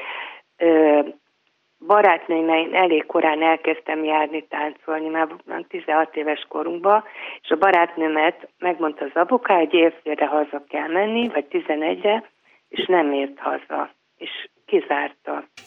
És akkor jött ide és becsöngetett ennek az undoknak, de annyira ismertem, mert mi minden nap együtt jártunk, és mhm. látta százszor, és tudta, hogy ide jön, és adott neki, és beengedte. Úgyhogy azért ennyit hozzá. Jó, egyszer tenni, volt egy jó pontja. később volt, Értem. ugye? De, de ezt megcsinál, meg, tehát ezt megtette. Értem. Ezt megtette pénzért, mert tudta, hogy, hogy az én barátnőm, és beengedte. De egyébként nem volt könnyű. Tehát csak úgy nem lehetett bemenni nem. egy házba, még ha az ember akár mennyit adott is egy idegennek. Milyen hülyeség volt, tehát hogy a kapuk napközben nyitva voltak, boldog-boldogtalan jöhetett, ma már ugye nem. Igen. Ezt utálom legjobban a, a, az egész város változásában, hogy, hogy nem lehet bemenni megnézni egy szép lépcsőházat, vagy egy szép udvart, amit én annyira szeretek így bóklászni, és mindig, ha véletlenül valaki nyitva hagy egy kaput, akkor biztos, hogy bemegyek és, és körülnézek. Hát ezt elvesztettük sajnos. Ezt a... Ugye, hogy miért, én elmondom. Én benne vagyok a, itt a intézőbizottságban, és az az igazság, hogy rengetegen jönnek megnézni, hogy ki mikor, hogy van itthon, és ebből kifolyólag nagyon sok betörés volt. Uh-huh ez egy körfolyosós ház, tehát mindig csak a lifttel szembe, amire nincs rálátás. És akkor jöttek mindenféle ügynökök, meg egyebek, és ezért nem szíve, na most ez ne, ne vonatkoztassa magára, hogy annak nézzük, csak azért nem szerettünk ö, beengedni idegeneket. Ezért nem szeretnek. Igen. Pedig ö, jöjjön el Margit körút hét, én biztos be fogom engedni. Nagyon kedves, köszönöm szépen. a házunk. Hát igaz, hogy nyáron szebb, mert akkor a szökőkút is van a közepén, de télen a szökőkút teljén van. Egy majd megnézem, hogy a gangvégek eh, Insta oldalon fönt van-e, aztán ha nem, akkor majd elmegyek és lefényképezem és felrakom rá. Köszönöm szépen, Jó. hogy hívott. Én is köszönöm, minden jót Kész sokan, viszont hallásra. 24 házmesterek a mai Annu Budapestben. Azt írja a hallgató SMS-ben a 06 30 30 30 ra hogy a házmester korszak végén háztömb felügyelők is voltak. Egy másik hallgató azt írja, hogy ha már szóba került Szabó Magda, az Abigail, születésnap című, tehát Szabó Magda születésnap című lányregénye egy házmesterlány kamaszkori kalandjairól szól a 60-as évek házmesterségének leírásával, írt a hallgató, nagyon kedves, köszönöm szépen, és azt írja egy másik hallgató, jók ezek az ismeretterjesztők, a viceházmestert csak a borozóból ismertem, írta a vidéki közgazdász. Halló, jó napot kívánok! Jó napot kívánok! Hát sajnos én nem egy édes történetet tudok elmesélni. 1944-ben hm. egy nyolc kerületi lakásban, ahol összesen 14 lakás volt, ezt heten zsidók lakták, heten keresztények, nagyon jó barátságban volt az egész ház, hisz kis közösség, volt egy házmester, két gyereke volt, a pokol az hozzájuk képest semmi, nem egyetlen lakóval sem voltak jóba, nem volt kivétel, és amikor elvitték a nagybátyámat és a szomszéd lakásban lévő fiatalembert, ők meg tudtak két nap múlva szökni, uh-huh. ugye be volt zárva a kapu, késő este beengedte őket, egy fél órát nem voltak otthon, már ráhozta a nyilasokat, uh-huh. soha többet nem láttuk, a Népszínház utcába kivégezték őket, majd egy hét múlva jöttek a nyilasok, mert itt csak az idős emberek voltak, meg a még nem nagykorúak, akkor az idős embereket szedték össze, és ő jött a lakon nyilvántartó könyvvel, uh-huh. és mondta a nyilasoknak, hogy melyik lakásban hány ilyen öreg zsidó van. Hát ők közülük se egyetlen egyet a nagypapám volt, akit elvittek, uh-huh. soha többet nem láttuk. Majd felszabadultunk, és hazamentünk, de már a házmesternek ült helye volt. Tehát tudta, hogy nagy bűnt követett el az emberek ellen. Egyébként én az IKV-nál dolgoztam, és minden nyáron volt szervezve nyaralásunk, amit havonta fizettünk be a vállalatnak. Mhm.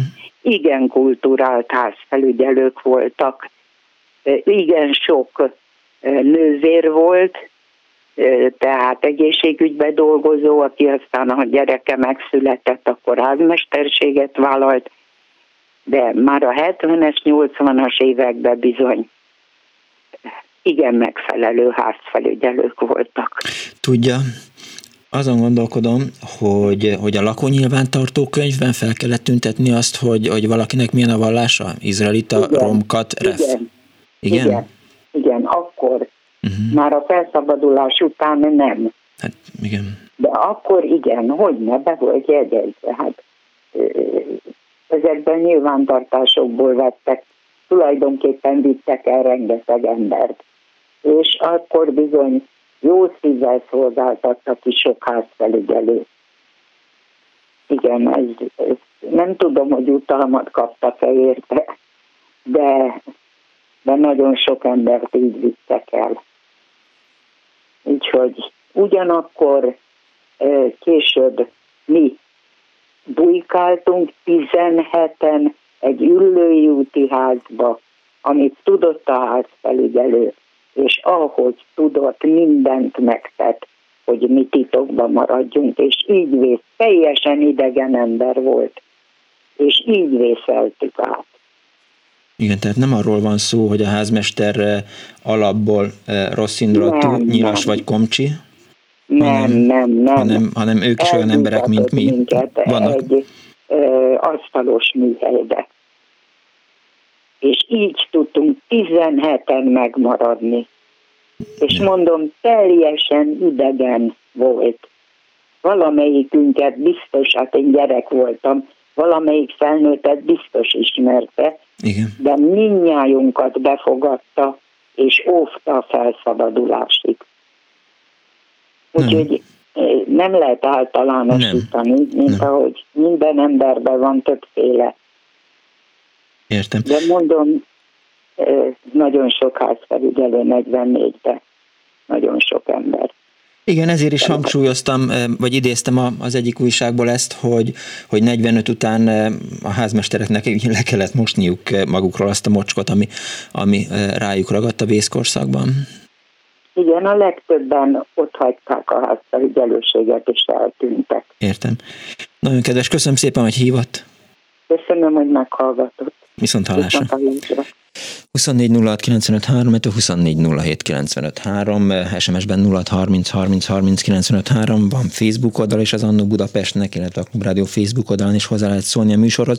Azt írja Erdős Judit, gyermekkoromban az 50-es évek elején nagyon szorgalmas, szeretetre méltó házmesterünk volt, a három emeletes bérházban összeszedte a szemetet, takarított, stb. 1955 körül átnevezték őket házfelügyelővé, a kedves házmesterünk helyére egy nagy szájú úrhatnám házfelügyelő költözött. 1956-ban az első dolga volt a pártak szüleimet és a harmadik emeleti zsidó szomszédunkat feljelenteni. Hozzánk el is jöttek házkutatást tartani, a nagyon udvarias nemzetőrök fegyvert kerestek. Amikor a Rákóczi úti áruházak kirakai betörtek, a mi házfelügyelőnk szőnyegekkel megrakodva tért haza, írja a hallgató, illetve azt írja Májer Ágnes, üdvözlet, nem megy el az SMS, a kertes kerületekben körzeti megbízott volt, aki felvette az adatokat, és mindenről tudott, ami történt. Legyen szenes műsor, igen, szénfekete emberek félelmetes sebességgel, puttanyukkal a hátukon, kislányként rettegtem tőlük, és nekem kellett számolni a fordulókat. Közben nem vettem észre, hogy nem tették tele a kosarakat, kaptam a szüleimtől, amiért nem figyeltem. Jó, lesz majd szénkorszak is. Halló, jó napot kívánok! Jó napot kívánok, soká vagyok, és szeretném ezt a házmester dolgot egy kicsit más megvilágításba is tenni. Okay. Mégpedig abban, hogy itt a hölgyek, akik betelefonáltak eddig, meg nem, nem később kapcsolódtam a, műsorba, uh-huh. nem az elejéről hallgatom, az ügyek betelefonálok, mert nekem voltak nagyon jó kalandjaim ezekkel a házmesterekkel. Ugye hát mondták itt a kapupénzt, meg mondták gyereket. Én a Konyári Béla utca 3-ba volt szerencsém lakni, ott a Solt Otiliának a SETA szervezőinek, vagy főtagjának volt a lakása a földszéten. Laktam ott. Egy, most igen, ő is lakott ott? Igen. Igen, mert vagy második anyám volt Solt Otília, és amikor Pestre becsúzizódtam, akkor, akkor nagyon sokáig laktam a Komjádi Béla utca 3 most egy patika van a lakásban, de, Azaz. de nagyon emlékszem na, rá persze. Na akkor rokonok vagyunk, idézőjelben legalábbis lakó rokonok. Aha. Hát ha a lakásnak, mikor az átát alakítva nekem a patikus mesélte, vagy gyógyszertáros ki, hogy ejti, hogy tele volt húzavozva az egész lakás. Hát hogy ne, hát, akik igen. ott laktak, mindenkiről mindent tudtak. Persze, de tudja, hogy amikor volt egy-egy ilyen akció, amikor eh, valamire nagyon féltek a rendőrök, akkor azt lehetett tudni, hogy a Komjádi uszodában volt egy ilyen ablaksor, és időnként oda is betelepültek a, a, a rendőrök, bizony, és, eh, bizony. és távcsövek, távcsövön keresztül figyeltek kukoltak, bennünket kukoltak, ott a lakásban, a nappaliban igen, kukoltak. Na most annyit még hozzátennék, hogy ott, ott lakott, nem tudom, akkor emlékszik a bíró bácsira? Ő volt a házmester. Igen. Ott a ficakban bal oldalt, Igen. megyünk a házba. Na, a bíró bácsi egy volt rendőr volt, előtte meg csendőr volt. Nem kell tovább ragoznom, ugye? Nem. Na, ez az egy A variáció. B variáció, átpattanunk ilyenkor most hirtelen Angyalföldre, a Tahi utca 54-be. Ott is volt szerencsém lakni, ott egy Boros nevű ember volt, a házmester. Ő is egy volt rendőr volt, és neki a papája volt annak ide régen csendőr. Na most megyünk tovább, volt egy gyerekkori barátom, úgy hívják, mint a Szigetnek a főszervelőt, a Gerendainak hívták. Uh-huh. Ő neki a papá is volt rendőr volt, a Jókai térre laktak itt a Magyar utcába. Tehát a, a hármasnak a 99%-a vagy volt rendőrök voltak, akik már időzem elmentek nyugdíjba, és így utalták nekik ki a lakást. Hmm. És milyen sorsnak a fintora dolgoztam a másik kettő IKV-nál, ahol viszont ugye meg akartam pályázni, mert akkor friss házas voltam, egy házfői lakást. Bizonyos Aradi elvtárs volt, Slinger volt az IKV-nak a vezetője, Aradi elvtárs volt a, tulajdonképpen a műszaki osztályvezető helyettese, illetve a lakási osztályvezetője, és ő volt a kiutalásnak a fő-fő gondoka, hogy ki kap lakást. Elmesek szakszeti főtitkár, akár Vokuszpok is volt. Na most, amit még elmondanák, hogy Aradi elvtárs annak idején, még az 50-es években szintén rendőr volt annak idén, de akkor nem rendőrnek mondtam, ávósnak mondták, meg AVH-snak, meg mindenfajta egyebeknek. No most. Hát voltak AVH-sok, voltak rendőrök, meg voltak... Eh, Nem, igen, voltak tehát... mindenkik, igen. Mindenki, aki, mindenkinek valami áruhája volt, mint meg. Tudja, de várjon, mert, mert éppen az egyik kedves hallgató hívja fel a figyelmet, eh, és figyelmeztet arra, hogy úgy érzi, hogy felelőtlenség volt azt állítani a Vásárhelyi Máriától, hogy a házmesterek a Kádár korban jellemzően eleve BMS-ek voltak. Ez biztos nem igaz, akkor sem halkalmanként, besugóként is használták őket, és ez nyilván, hiszen ez kiderült a, a, a kedves hallgatók történeteiből, vagy legalábbis számomra ez derült ki, meg az én történetemből is, majdnem biztos, hogy nem volt BMS a, a nagyanyám. Lehet elképzelhető, de az ember általában ugye az, hogy kinek milyen BMS, vagy HMS, vagy éppen milyen elhárító vagy kihárító volt a szülei, azt uh-huh. általában nehezen tudják meg a gyerekek, ha csak nem mennek el a levéltárba, ez egyik dolog. A másik rész a dolognak, tehát azt a lakást, én hiába akartam a házmester lakást, megmondták kerekperec, aki diszidált, mert én valamikor diszidáltam anyádék, kivittek ezt facsorban neki Amerikába, még 56-ban, november 4-én, amikor már mindenki jött, De jó. mi még akkor mentünk. Ez egy kész mes, mesélhetnék hónap utánig róla, milyen érdekes történet. Uh-huh. Na most, ugye, akkor ugye már tudták az emberekről, mindenkiről ki volt diszidens gyerek, úgymond. Hát én az voltam. És akkor megmondta Aradi Elvtárs Kerek Perec, hogy az, aki külföldön járt valaha illegálisan, az nem fog kapni házfélő lakást, akkor se, ha 26 üres lakás lesz egymás után, akkor se. Tehát így meg megbuktam itt a, a pályázatba. Én műszaki voltam ott a másik kerületben, tehát ilyen nappal jártam a másik kerületet, hát gyakorlatilag én minden olyan lakásról tudtam, ami kifelszabadult, vagy meghalt valamelyik házmester, vagy stb. stb. Na most még egy történet, még szintén a második kerülethez. Volt szerencsém dolgozni a BM tömbbe, akkor ilyen kazángépész, akkor adták át a kazánt a lövőház a környékén lévő B, BM és HM és MÁV tömb volt. Aha. Ott egy tőkei bácsi nevű muki volt, aki szintén volt rendőr volt, és volt BMS, a felesége is az volt, ott dolgoztak a, a Keleti Károly utcában, jó, nem a Keleti Károly, hogy hívják, a Romer Florisban dolgoztak. A rendőrkapitányság, igen. Mert a lakást, igen. Na most ők nagyon rendesek voltak. Az előző urakról, nem meg földjekről, akik ott a előző házasság voltak, mesélhetnénk nagy történeteket, de a Solt ott írja mindennek a, ha nem tudom, mennyit, mennyit lakott ott a, ugye bemegyünk a házba, és akkor jobb oldalt volt a lakásra. Igen, igen, igen. Na most milyen pici a világ szokták mondogatni, ha akkor én tudtam volna, idézzél meg, mindenki tudta volna, hogy a bíróbácsiék állandóan spionkodtak mindenkire, többek között mi ránk, ugye mi diszidensek voltunk, ugye? Tehát egyértelműen a házmester korszak mindenképpen jó volt, hiszen ők bejártak a lakásba leolvasni a gázórát, ha nekem valakinek a lakása volt a gázóra, ugye még régen nem a falon volt kinni mostanában, nem ben voltak a villanyórát, ők a lakásban lévő tárgyakról akartak, az ember odaadta a kulcsot, mint tudom, engedje be a szerelőket, meg IKV-s lakások mm. voltak, hát ők mindenkiről mindent tudtak. Ők voltak minden tudó Benvenuto, ugye, általában. Na most itt a házmestereknek volt még egy nagy feladata szerintem, ugye, hogy bármilyen olyan összejöves összejövetelt, ahol több ember volt, ugye? Azt ők mind biztos kellett, kellett jelenteni, ha tetszik, hanem alapon. Hát. Tehát, a, tehát, tehát én nem azt mondom, hogy százból száz, mert mindig vannak Biztos, hogy nem. De kötelező volt, hiszen a lakónyilvántartó könyv nem azért volt, hogy csak megnézzék az emberek, hogy gyakorlatilag ki lakik a házban, ki van bejelentve, ki nincs, hanem ezt rendszeresen kiártak a kapitányságokról, és azt ellenőrizték. Tehát ez tény. Tehát igazából én el tudom képzelni, hogy valakinek volt ellenkező tapasztalata, sőt, mit azt mondom, biztos van is ilyen. biztos voltak rendes emberek. És most a, a, a hölgyek beszéltek itt a, a zsidó üldözésről, meg feljelentésekről. Igen. Na most, ami még nagyon fontos, ugye, hogy azok, akik később lettek házmesterek, vagy háztöbbizalmik, vagy bármi más, ma úgy nevezünk, hogy közös képviselő, ők gyakorlatilag a sajátjaikat jelentették fel nagyon nagy részben. És ez az egészben a legszomorúbb és a legsírnivaló történet szó szerint. Tehát amikor a 40-es években feljelentették azokat az embereket, akik aztán később ugye visszajöttek, ők és azok lettek, akik igazából hát tulajdonképpen rosszul jártak abban, hogy valamilyen úgymond származásúnak születtek az emberek, vagy valamilyen vallásúnak. Tehát ez egy szörnyű történet. Ma a közös képviselők szintén be vannak kötve a rendőrséget egyet helyeket. Azért ne örüljünk meg teljesen, úgy, várjál. Várjon, várjon, nem egy az egybe, hanem átételesen. Na. Tehát amikor egy lakó, mondok egy példát rá, amikor ma egy közös képviselő Nél van a házba, rendeznek valami házi bulit, és kimennek a rendőrök. De nem a mennek. mennek. Eszük ágába sincs. Nem azt mondom, kimennek és nagy balhé van mondjuk, akkor kimennek. Igen. Akkor általában a közös képviselő mindig ott van. És akkor általában szólnak a közös képviselőnek, hogyha bármi hasonló történik, azt jelentsék.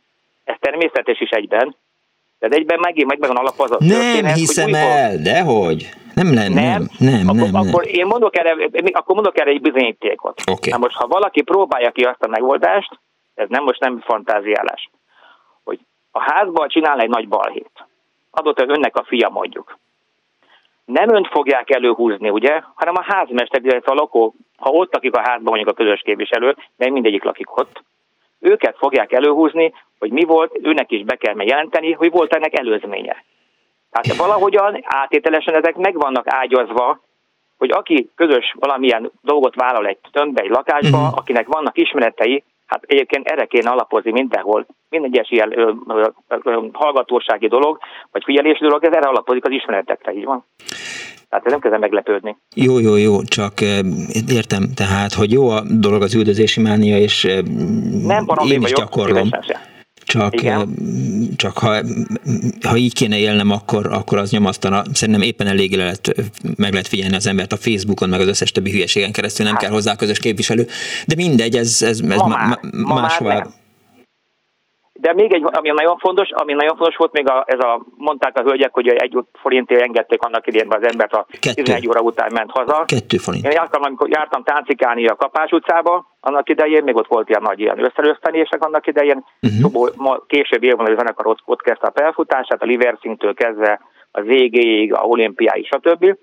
És akkor, mikor az ember hazament este, ugye, akkor a házmesternek kell beengedni, mert ugye a kapukulcs. Most mi csináltattunk kapukulcsot, ugye? De a bírobácsi engedélyével havonta 10 forintért, 10 akkor nagy pénz volt 10 forint, hiszen egy, egy beugró mondjuk az ifiparba az 2 forint volt, ugye? Vagy 5 forint volt, amikor nagyon nagy zenekar játszott.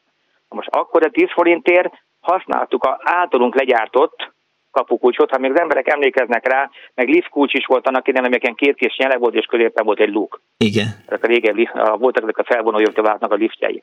Na annak is volt ilyen, ugyannyi vagy volt annak is az ára. Hát az biztos, hogy nekik a bevétel, visszatérve az, hogy miért volt ilyen kapós a házmester lakás, azért volt, mert volt egy fix bevétel. Nem beszél arról, ahol fűtés is volt, ugye? Hát a házban volt fűtés, először ugye szénfűtés, koks, meg ebben később olaj, aztán gáz fűtések.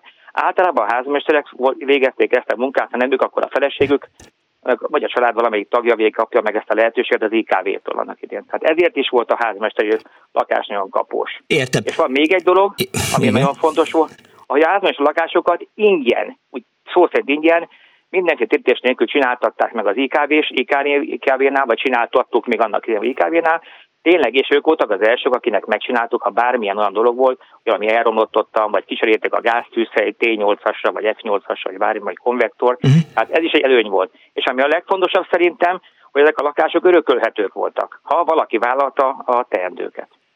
Jó, eh, köszönöm szépen, hogy hívott, vagy hívtál. Nagyon sok dologban nem értünk egyet, eh, tehát nem gondolom azt, hogy, hogy a közös képviselők rendőrökkel lennének kapcsolatban. Nyilván, hogyha ha van valami, akkor, akkor őket is kihívják, meg, meg jelen kell lenniük, de, de nem gondolom azt, hogy tehát jó, kicsit változott a világ, nyugodjunk meg egy kicsit. Még egy dolgot szeretnék mondani, hogyha Igen. visszamegy abba a házba, nézem meg, hogy néz ki a Konmeri utca 3-ba. Jó. Hogy néz ki kívülről és belül. Szörnyű. Jó, meg fogom nézni. Köszönöm szépen. Nagyon kedves, viszont hallásra. Viszont hallásra. 24 06 a 24 07 a telefonszámunk, illetve SMS-ben 06 30 30 30 as számon érnek utol bennünket a hallgatók. Házmesterekről beszélgettünk, és aztán egy kicsit elindultunk egy olyan irányba, ami, ami hát elindultunk, de mindegy, visszafordultam, mert azt gondoltam, hogy forduljunk vissza. Azt írja a hallgató SMS-ben, hogy Petrovics Emil Hubai Miklós Szelager című operájának egyik főszereplője volt egy házmester, mesterné, e, és aztán most egy nagyon nehéz, egy komoly kihívással előttem, nem is tudom, hogy belevágjak-e. Mm, olyan SMS-t kellene felolvasnom, ami nagyjából 10 darabból, vagy, e, vagy 15 darabból áll, és, e, és mi van, hogyha nem sikerül. Na, de minden esetre rövid SMS-ek, ez akkor a zöldség, mint innen latszáza, a közös képviselet egy olyan biznisz, amit szakosodott, szakosodott irodák százai végeznek úgy, hogy nem, nem, nem is járnak a házban, tisztelettel írja a sikító fűrész. Egy hallga, másik hallgató azt írja, 1983-ban újonnan költöztünk egy házba, még azt is le kellett adni, hogy van-e írógépünk, és az írás mintát őrizgette a házmester 1990-ig. Egy másik hallgató, a sok-sok eh, lépcsőházas társasházat képviselő, közös képviseleti vállalkozások esetén hova megy a rendőr, mikor a házba hívják, a másik keretben lévő helyére, ugye, ugye, és aztán valaki azt írja, hogy borzasztó.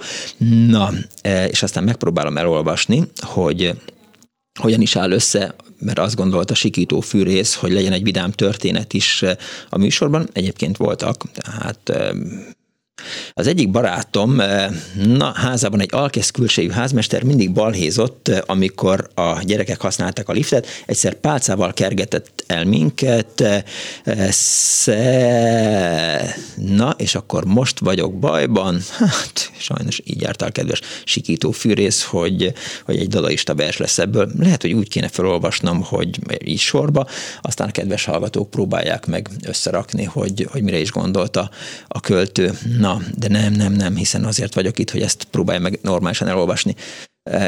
Aztán írja a hallgató, hogy nálunk a Józsefváros közepén mindig van egy morózus, igazi, nem üvegszemű, de félkarú házmester, a kapuban elhelyezett kamerából figyeli, ki mit hoz. Visz, ennek függvényében ki is bekapcsolja a liftet, a hanyagul lerakott biciklit az udvarban feldönti, eh, nagyon, eh, nagyon, igen, nagyon, várjál, várjál, mi, hol van a vége az SMS-nek, eh, nagyon, nagyon? A nagyobb darab kartont csak a szemétszállítás előtti napon eh, szabad eh, szabad levinni. Hát, ne haragudj, kedves hallgató, sikító fűrész, ne írjál, próbálj meg eh, ékezetek nélkül írni, mert akkor fel tudom olvasni az SMS-t. Tényleg, tudom, én vagyok a béna, meg minden, de biztos fontosat írtál, csak, csak száz darabból áll. Bocsesz. Haló nem vagyok a sikítófűrésznek a partnere. Én várom, hogy bekapcsoljanak a rádióba. Be, be, betetszik Valami kapcsolva lenni. Parancsol? Betetszik kapcsolva lenni, hello.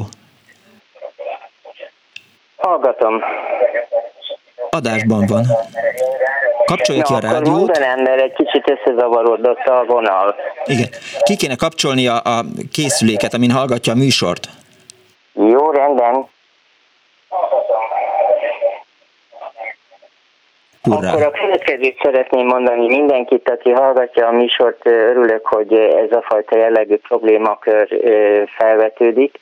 Elég sok a zavar a mostani világban is, de a közös képviselők nincsenek bekötve a Igen, igen én is ettől féltem.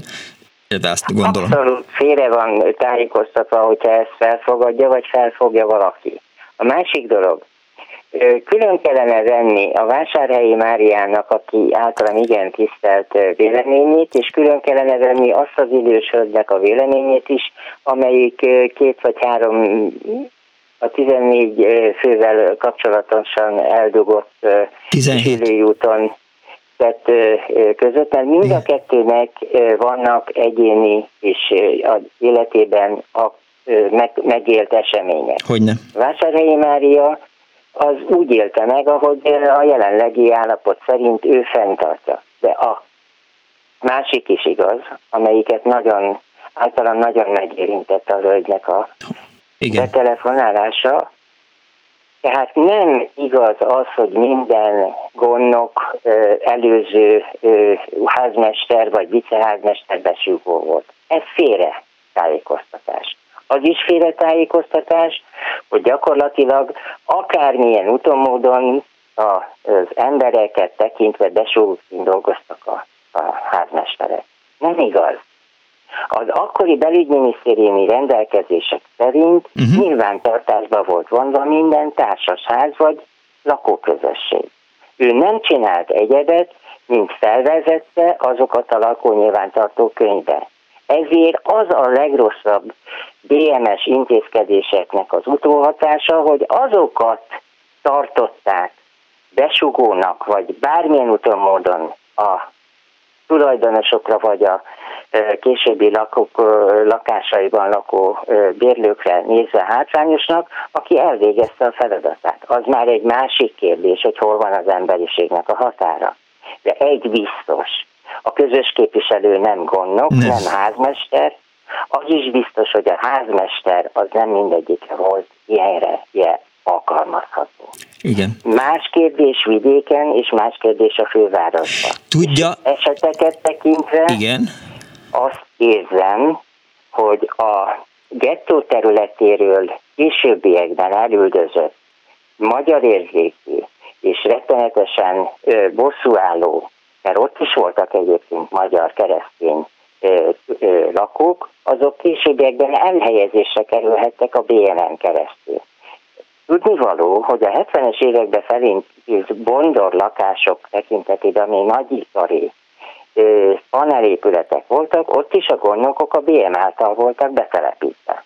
Igen. És az is igaz, hogy voltak BMS szálaik a gondnokoknak. De ez nem jelenti, hogy besúgók voltak, könyörgöm. Nem. Ez nagyon félre, félre Eszembe jött ilyenkor Csurka Istvánnak a csirkefej dolga, amiben egy hasonló alkotott, alakot szegény Bobby Hilda megszemélyesített, volt szívem látni, és azt kell mondanom, hogy egy borzasztó általánosság kellős közepén vagyunk. És ezt sajnos a, a, a Mária véleménye erősíti, viszont a másik oldalon az, aki végigélte és szenvedte ezeket az eseményeket, a vészkorszaki tekintetben felmerült idősödnek a véleményét, az pedig közelebb áll a realitásokhoz.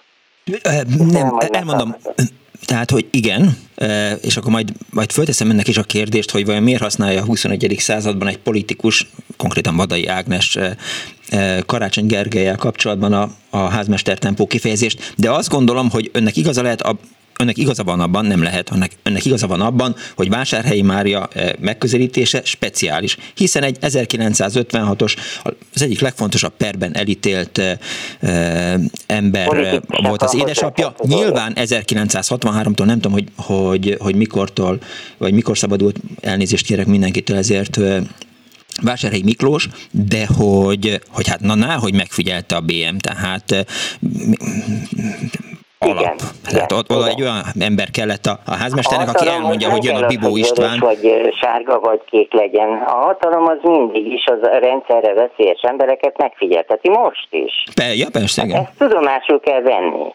Azt, hogy a, erre vonatkozóan a rendőrség annak idején vagy bármilyen erőszakszervezet tekintetében vehetjük a csendőrséget is, vagy bárki Igen. más, vagy az AV. Az AVH-val is eléggé buta dolgokat mondtak a műsorban, mert az tudnivaló dolog, hogy háromféle AVH volt, azt tudják önök is. A kék parol is, ilyen parol is, olyan parol is. A piros, Csak... és a zöld. Igen. Akik megélték az AVH-s rendelkezést, azok a falu helyen lévő terménybeszolgáltatással kapcsolatosan ténykedő AVH-sok voltak, akiket zöldávónak hívtak. Jó, Érdekes módon mind a kettő kommunista vezetés alatt. Csak most te... is beszolgáltatási miniszter Igen, volt annak szerintem azt kavarta egy kicsit meg önt, hogy amikor Csurka István nevét kimondta, hogy Csurka István írt házmester siratót, de a csirkefejet Spiró írta.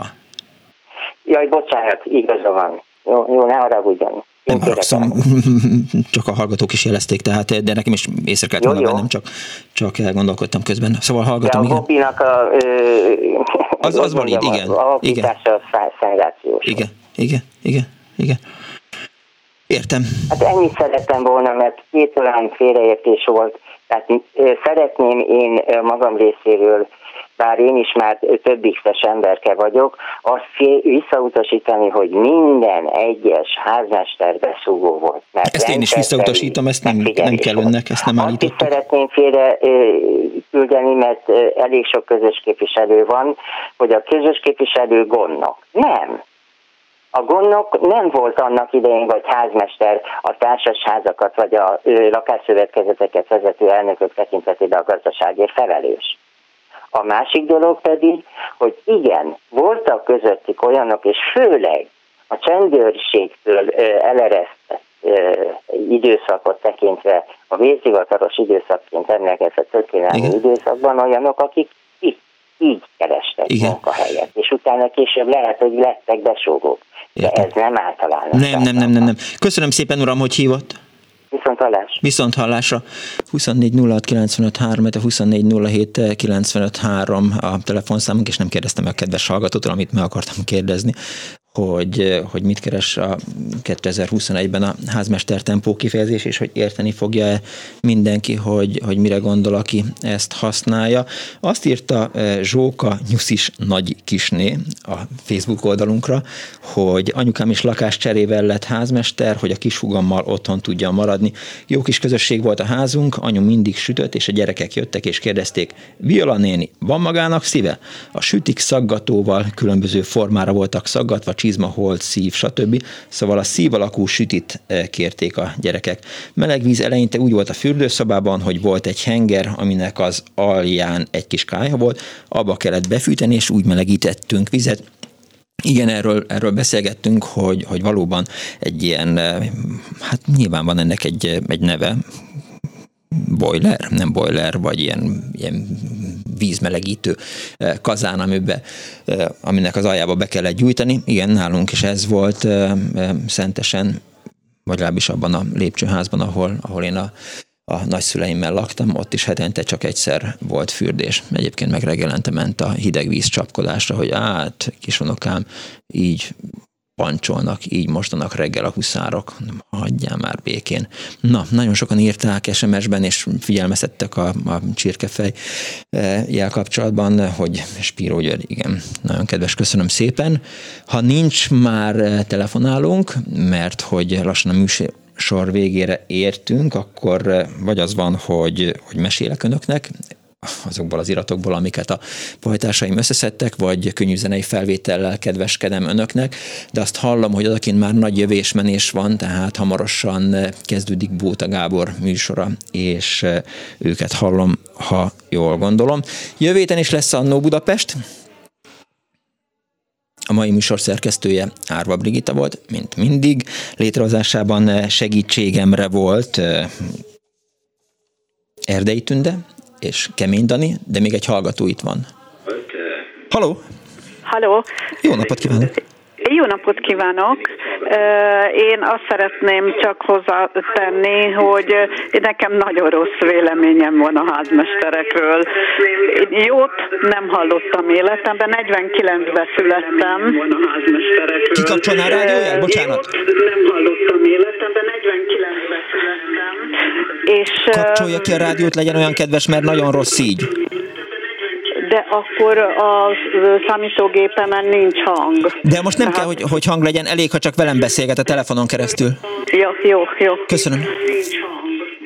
Tehát halljuk egymást. Én hallom önt, ön is hall engem. Hall?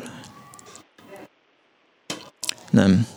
Hát sajnos a, a technika ördöge legyőzött bennünket. Tehát arra biztatom a kedves hallgatókat, hogy amikor, amikor beszélünk, vagy amikor kiderül, hogy hamarosan adásban lesznek, akkor kapcsolják ki az eszközt, amin hallgatták eddig a rádiót, mert hogy, hogy van egy ilyen nagyon komoly csúszás, és visszhangzunk, mint, mint egykor volt a tihany, és nem tudunk beszélgetni egymással.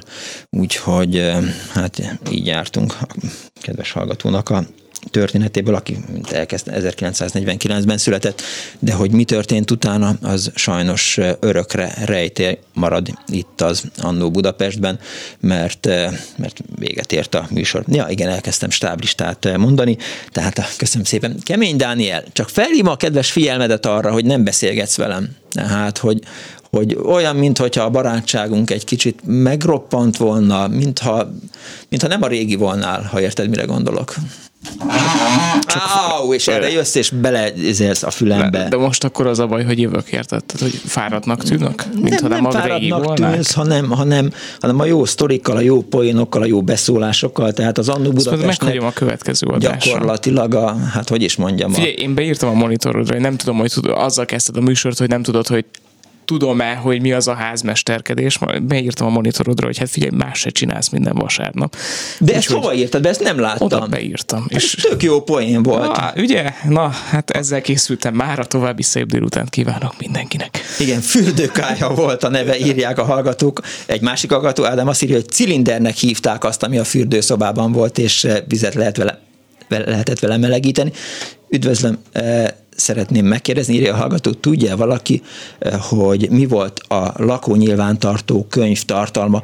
Hát ez kiderült egy kicsit a műsorból, hogy, eh, hogy 1945 előtt a, a lakóknak a, a vallását és származását is fel kellett tüntetni benne, de szerintem akkor, amikor már amikor én kisgyerek voltam, és, és így ráláttam, de hogy rá, láttam rá a lakókönyvre, szerintem abban csak így a, a beköltöző lakóknak a, a neve, meg foglalkozása, meg munkahelye, személyigazolvány száma, ilyesmi szerepelhetett benne. Más adatot szerintem nem tartalmaztak ezek a lakónyilvántartó könyvek. Ha van valakinek egy ilyen, az küldje már el, tök érdekes lenne így megnézni egy lakó nyilvántartó könyvet. Én mondjuk nagyon kíváncsi lennék a Bajcsi eh, Zsilinszki út 36-nak a lakó nyilvántartó könyvére, mert hogy abban a házban született eh, Tomi Ramon, Erdélyi Tamás, és eh, kíváncsi lettem volna az ő életük, illetve a családjuk történetére. Na, sok beszédnek sok az alja, átadom a stafétát a felkészültebb kollégáknak. Önöknek köszönöm szépen a megtisztelő figyelmet. Tehát ott tartottam, hogy a technikus Kemény Dániel volt a telefonnál, Erdély Tünde fogadta az önök hívását. A szerkesztő Árva Brigita volt, nagyon szépen köszönöm Pálinkás Huannak a ragyogó filmet, és Kardos Józsefnek a rengeteg anyagot, amit átküldött, én meg eh, PNX, NTDD, eh, Punks Miklós voltam tudják, az a szélhámos, aki két néven szerepel ebbe a rádióba. Behallás.